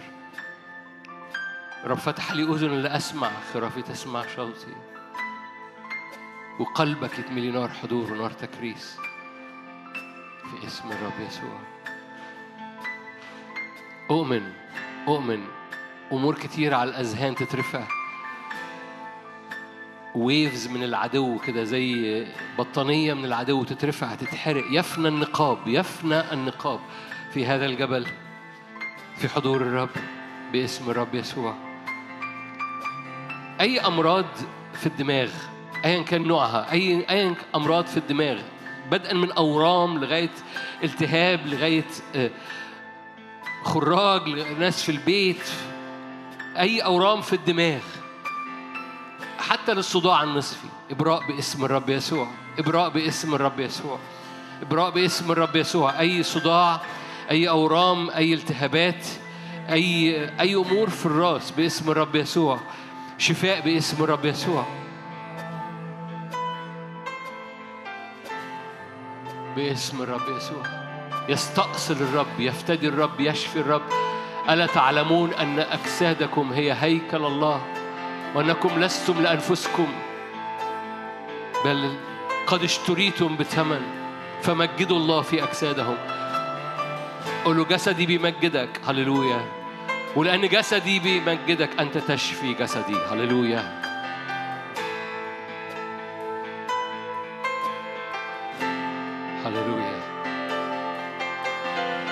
لو تحب ترفع إيدك وغطي بيتك غطي اجواءك غطي ازمنتك غطي عبورك اي معاندة من العدو اي مقاومة من العدو ضد اختراقات في حياتك. ارفع إيدك وقول العدو يرجع للوراء. أنا أتحرك لقدام باسم الرب يسوع.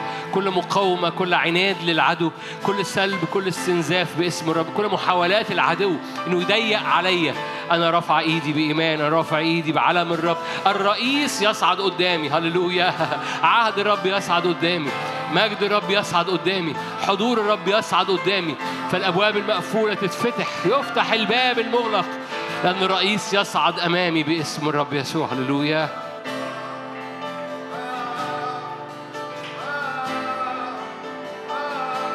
يفتح وليس من يغلق ويغلق على العدو وليس من يفتح باسم الرب يسوع. البعض محتاج يشرع. الرب يغلق على ضعفات قديمة. الرب يغلق على أبواب قديمة. الرب يغلق على مخاوف قديمة. ولن يستطيع أحدا يفتحها. يحرك الأحداث. شرع. الرب يغلق على العدو. هللويا. رب يغلق على أعدائك. رب يغلق على أرواح الشر اللي بتحارب أولادك.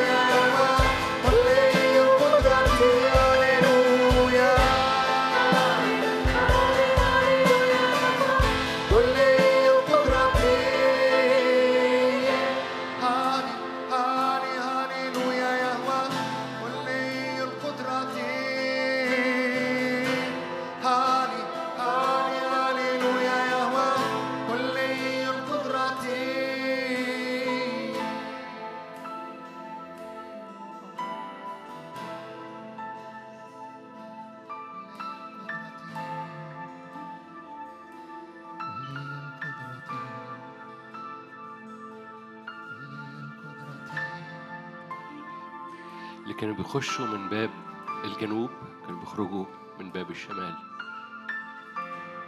لا يرجع من الباب اللي دخل منه. كانوا بيدخلوا من باب الشمال بيخرجوا من باب الجنوب. لأن اللي بيحصل في الحضور بيغيرك 180 درجة. اللي بيحصل في وجود يهوى شمة الرب هنا بيغيرك 180 درجة. والرئيس يخرج ويدخل معهم. الحضور الأساسي. مسحة الرئيسية.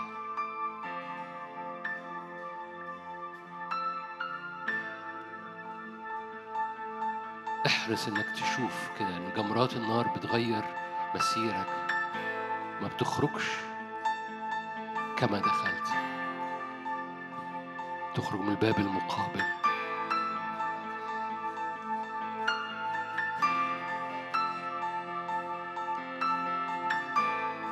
نتغير إلى تلك الصورة.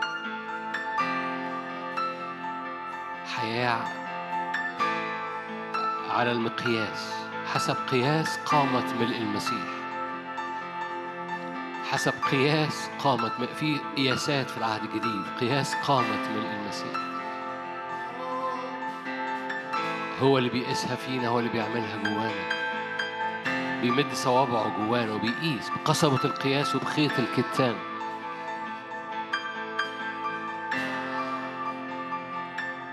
أشكرك أشكرك أشكرك. أشكرك. بسبب وجود كنيسة في الأرض الرب يفتدي الأرض.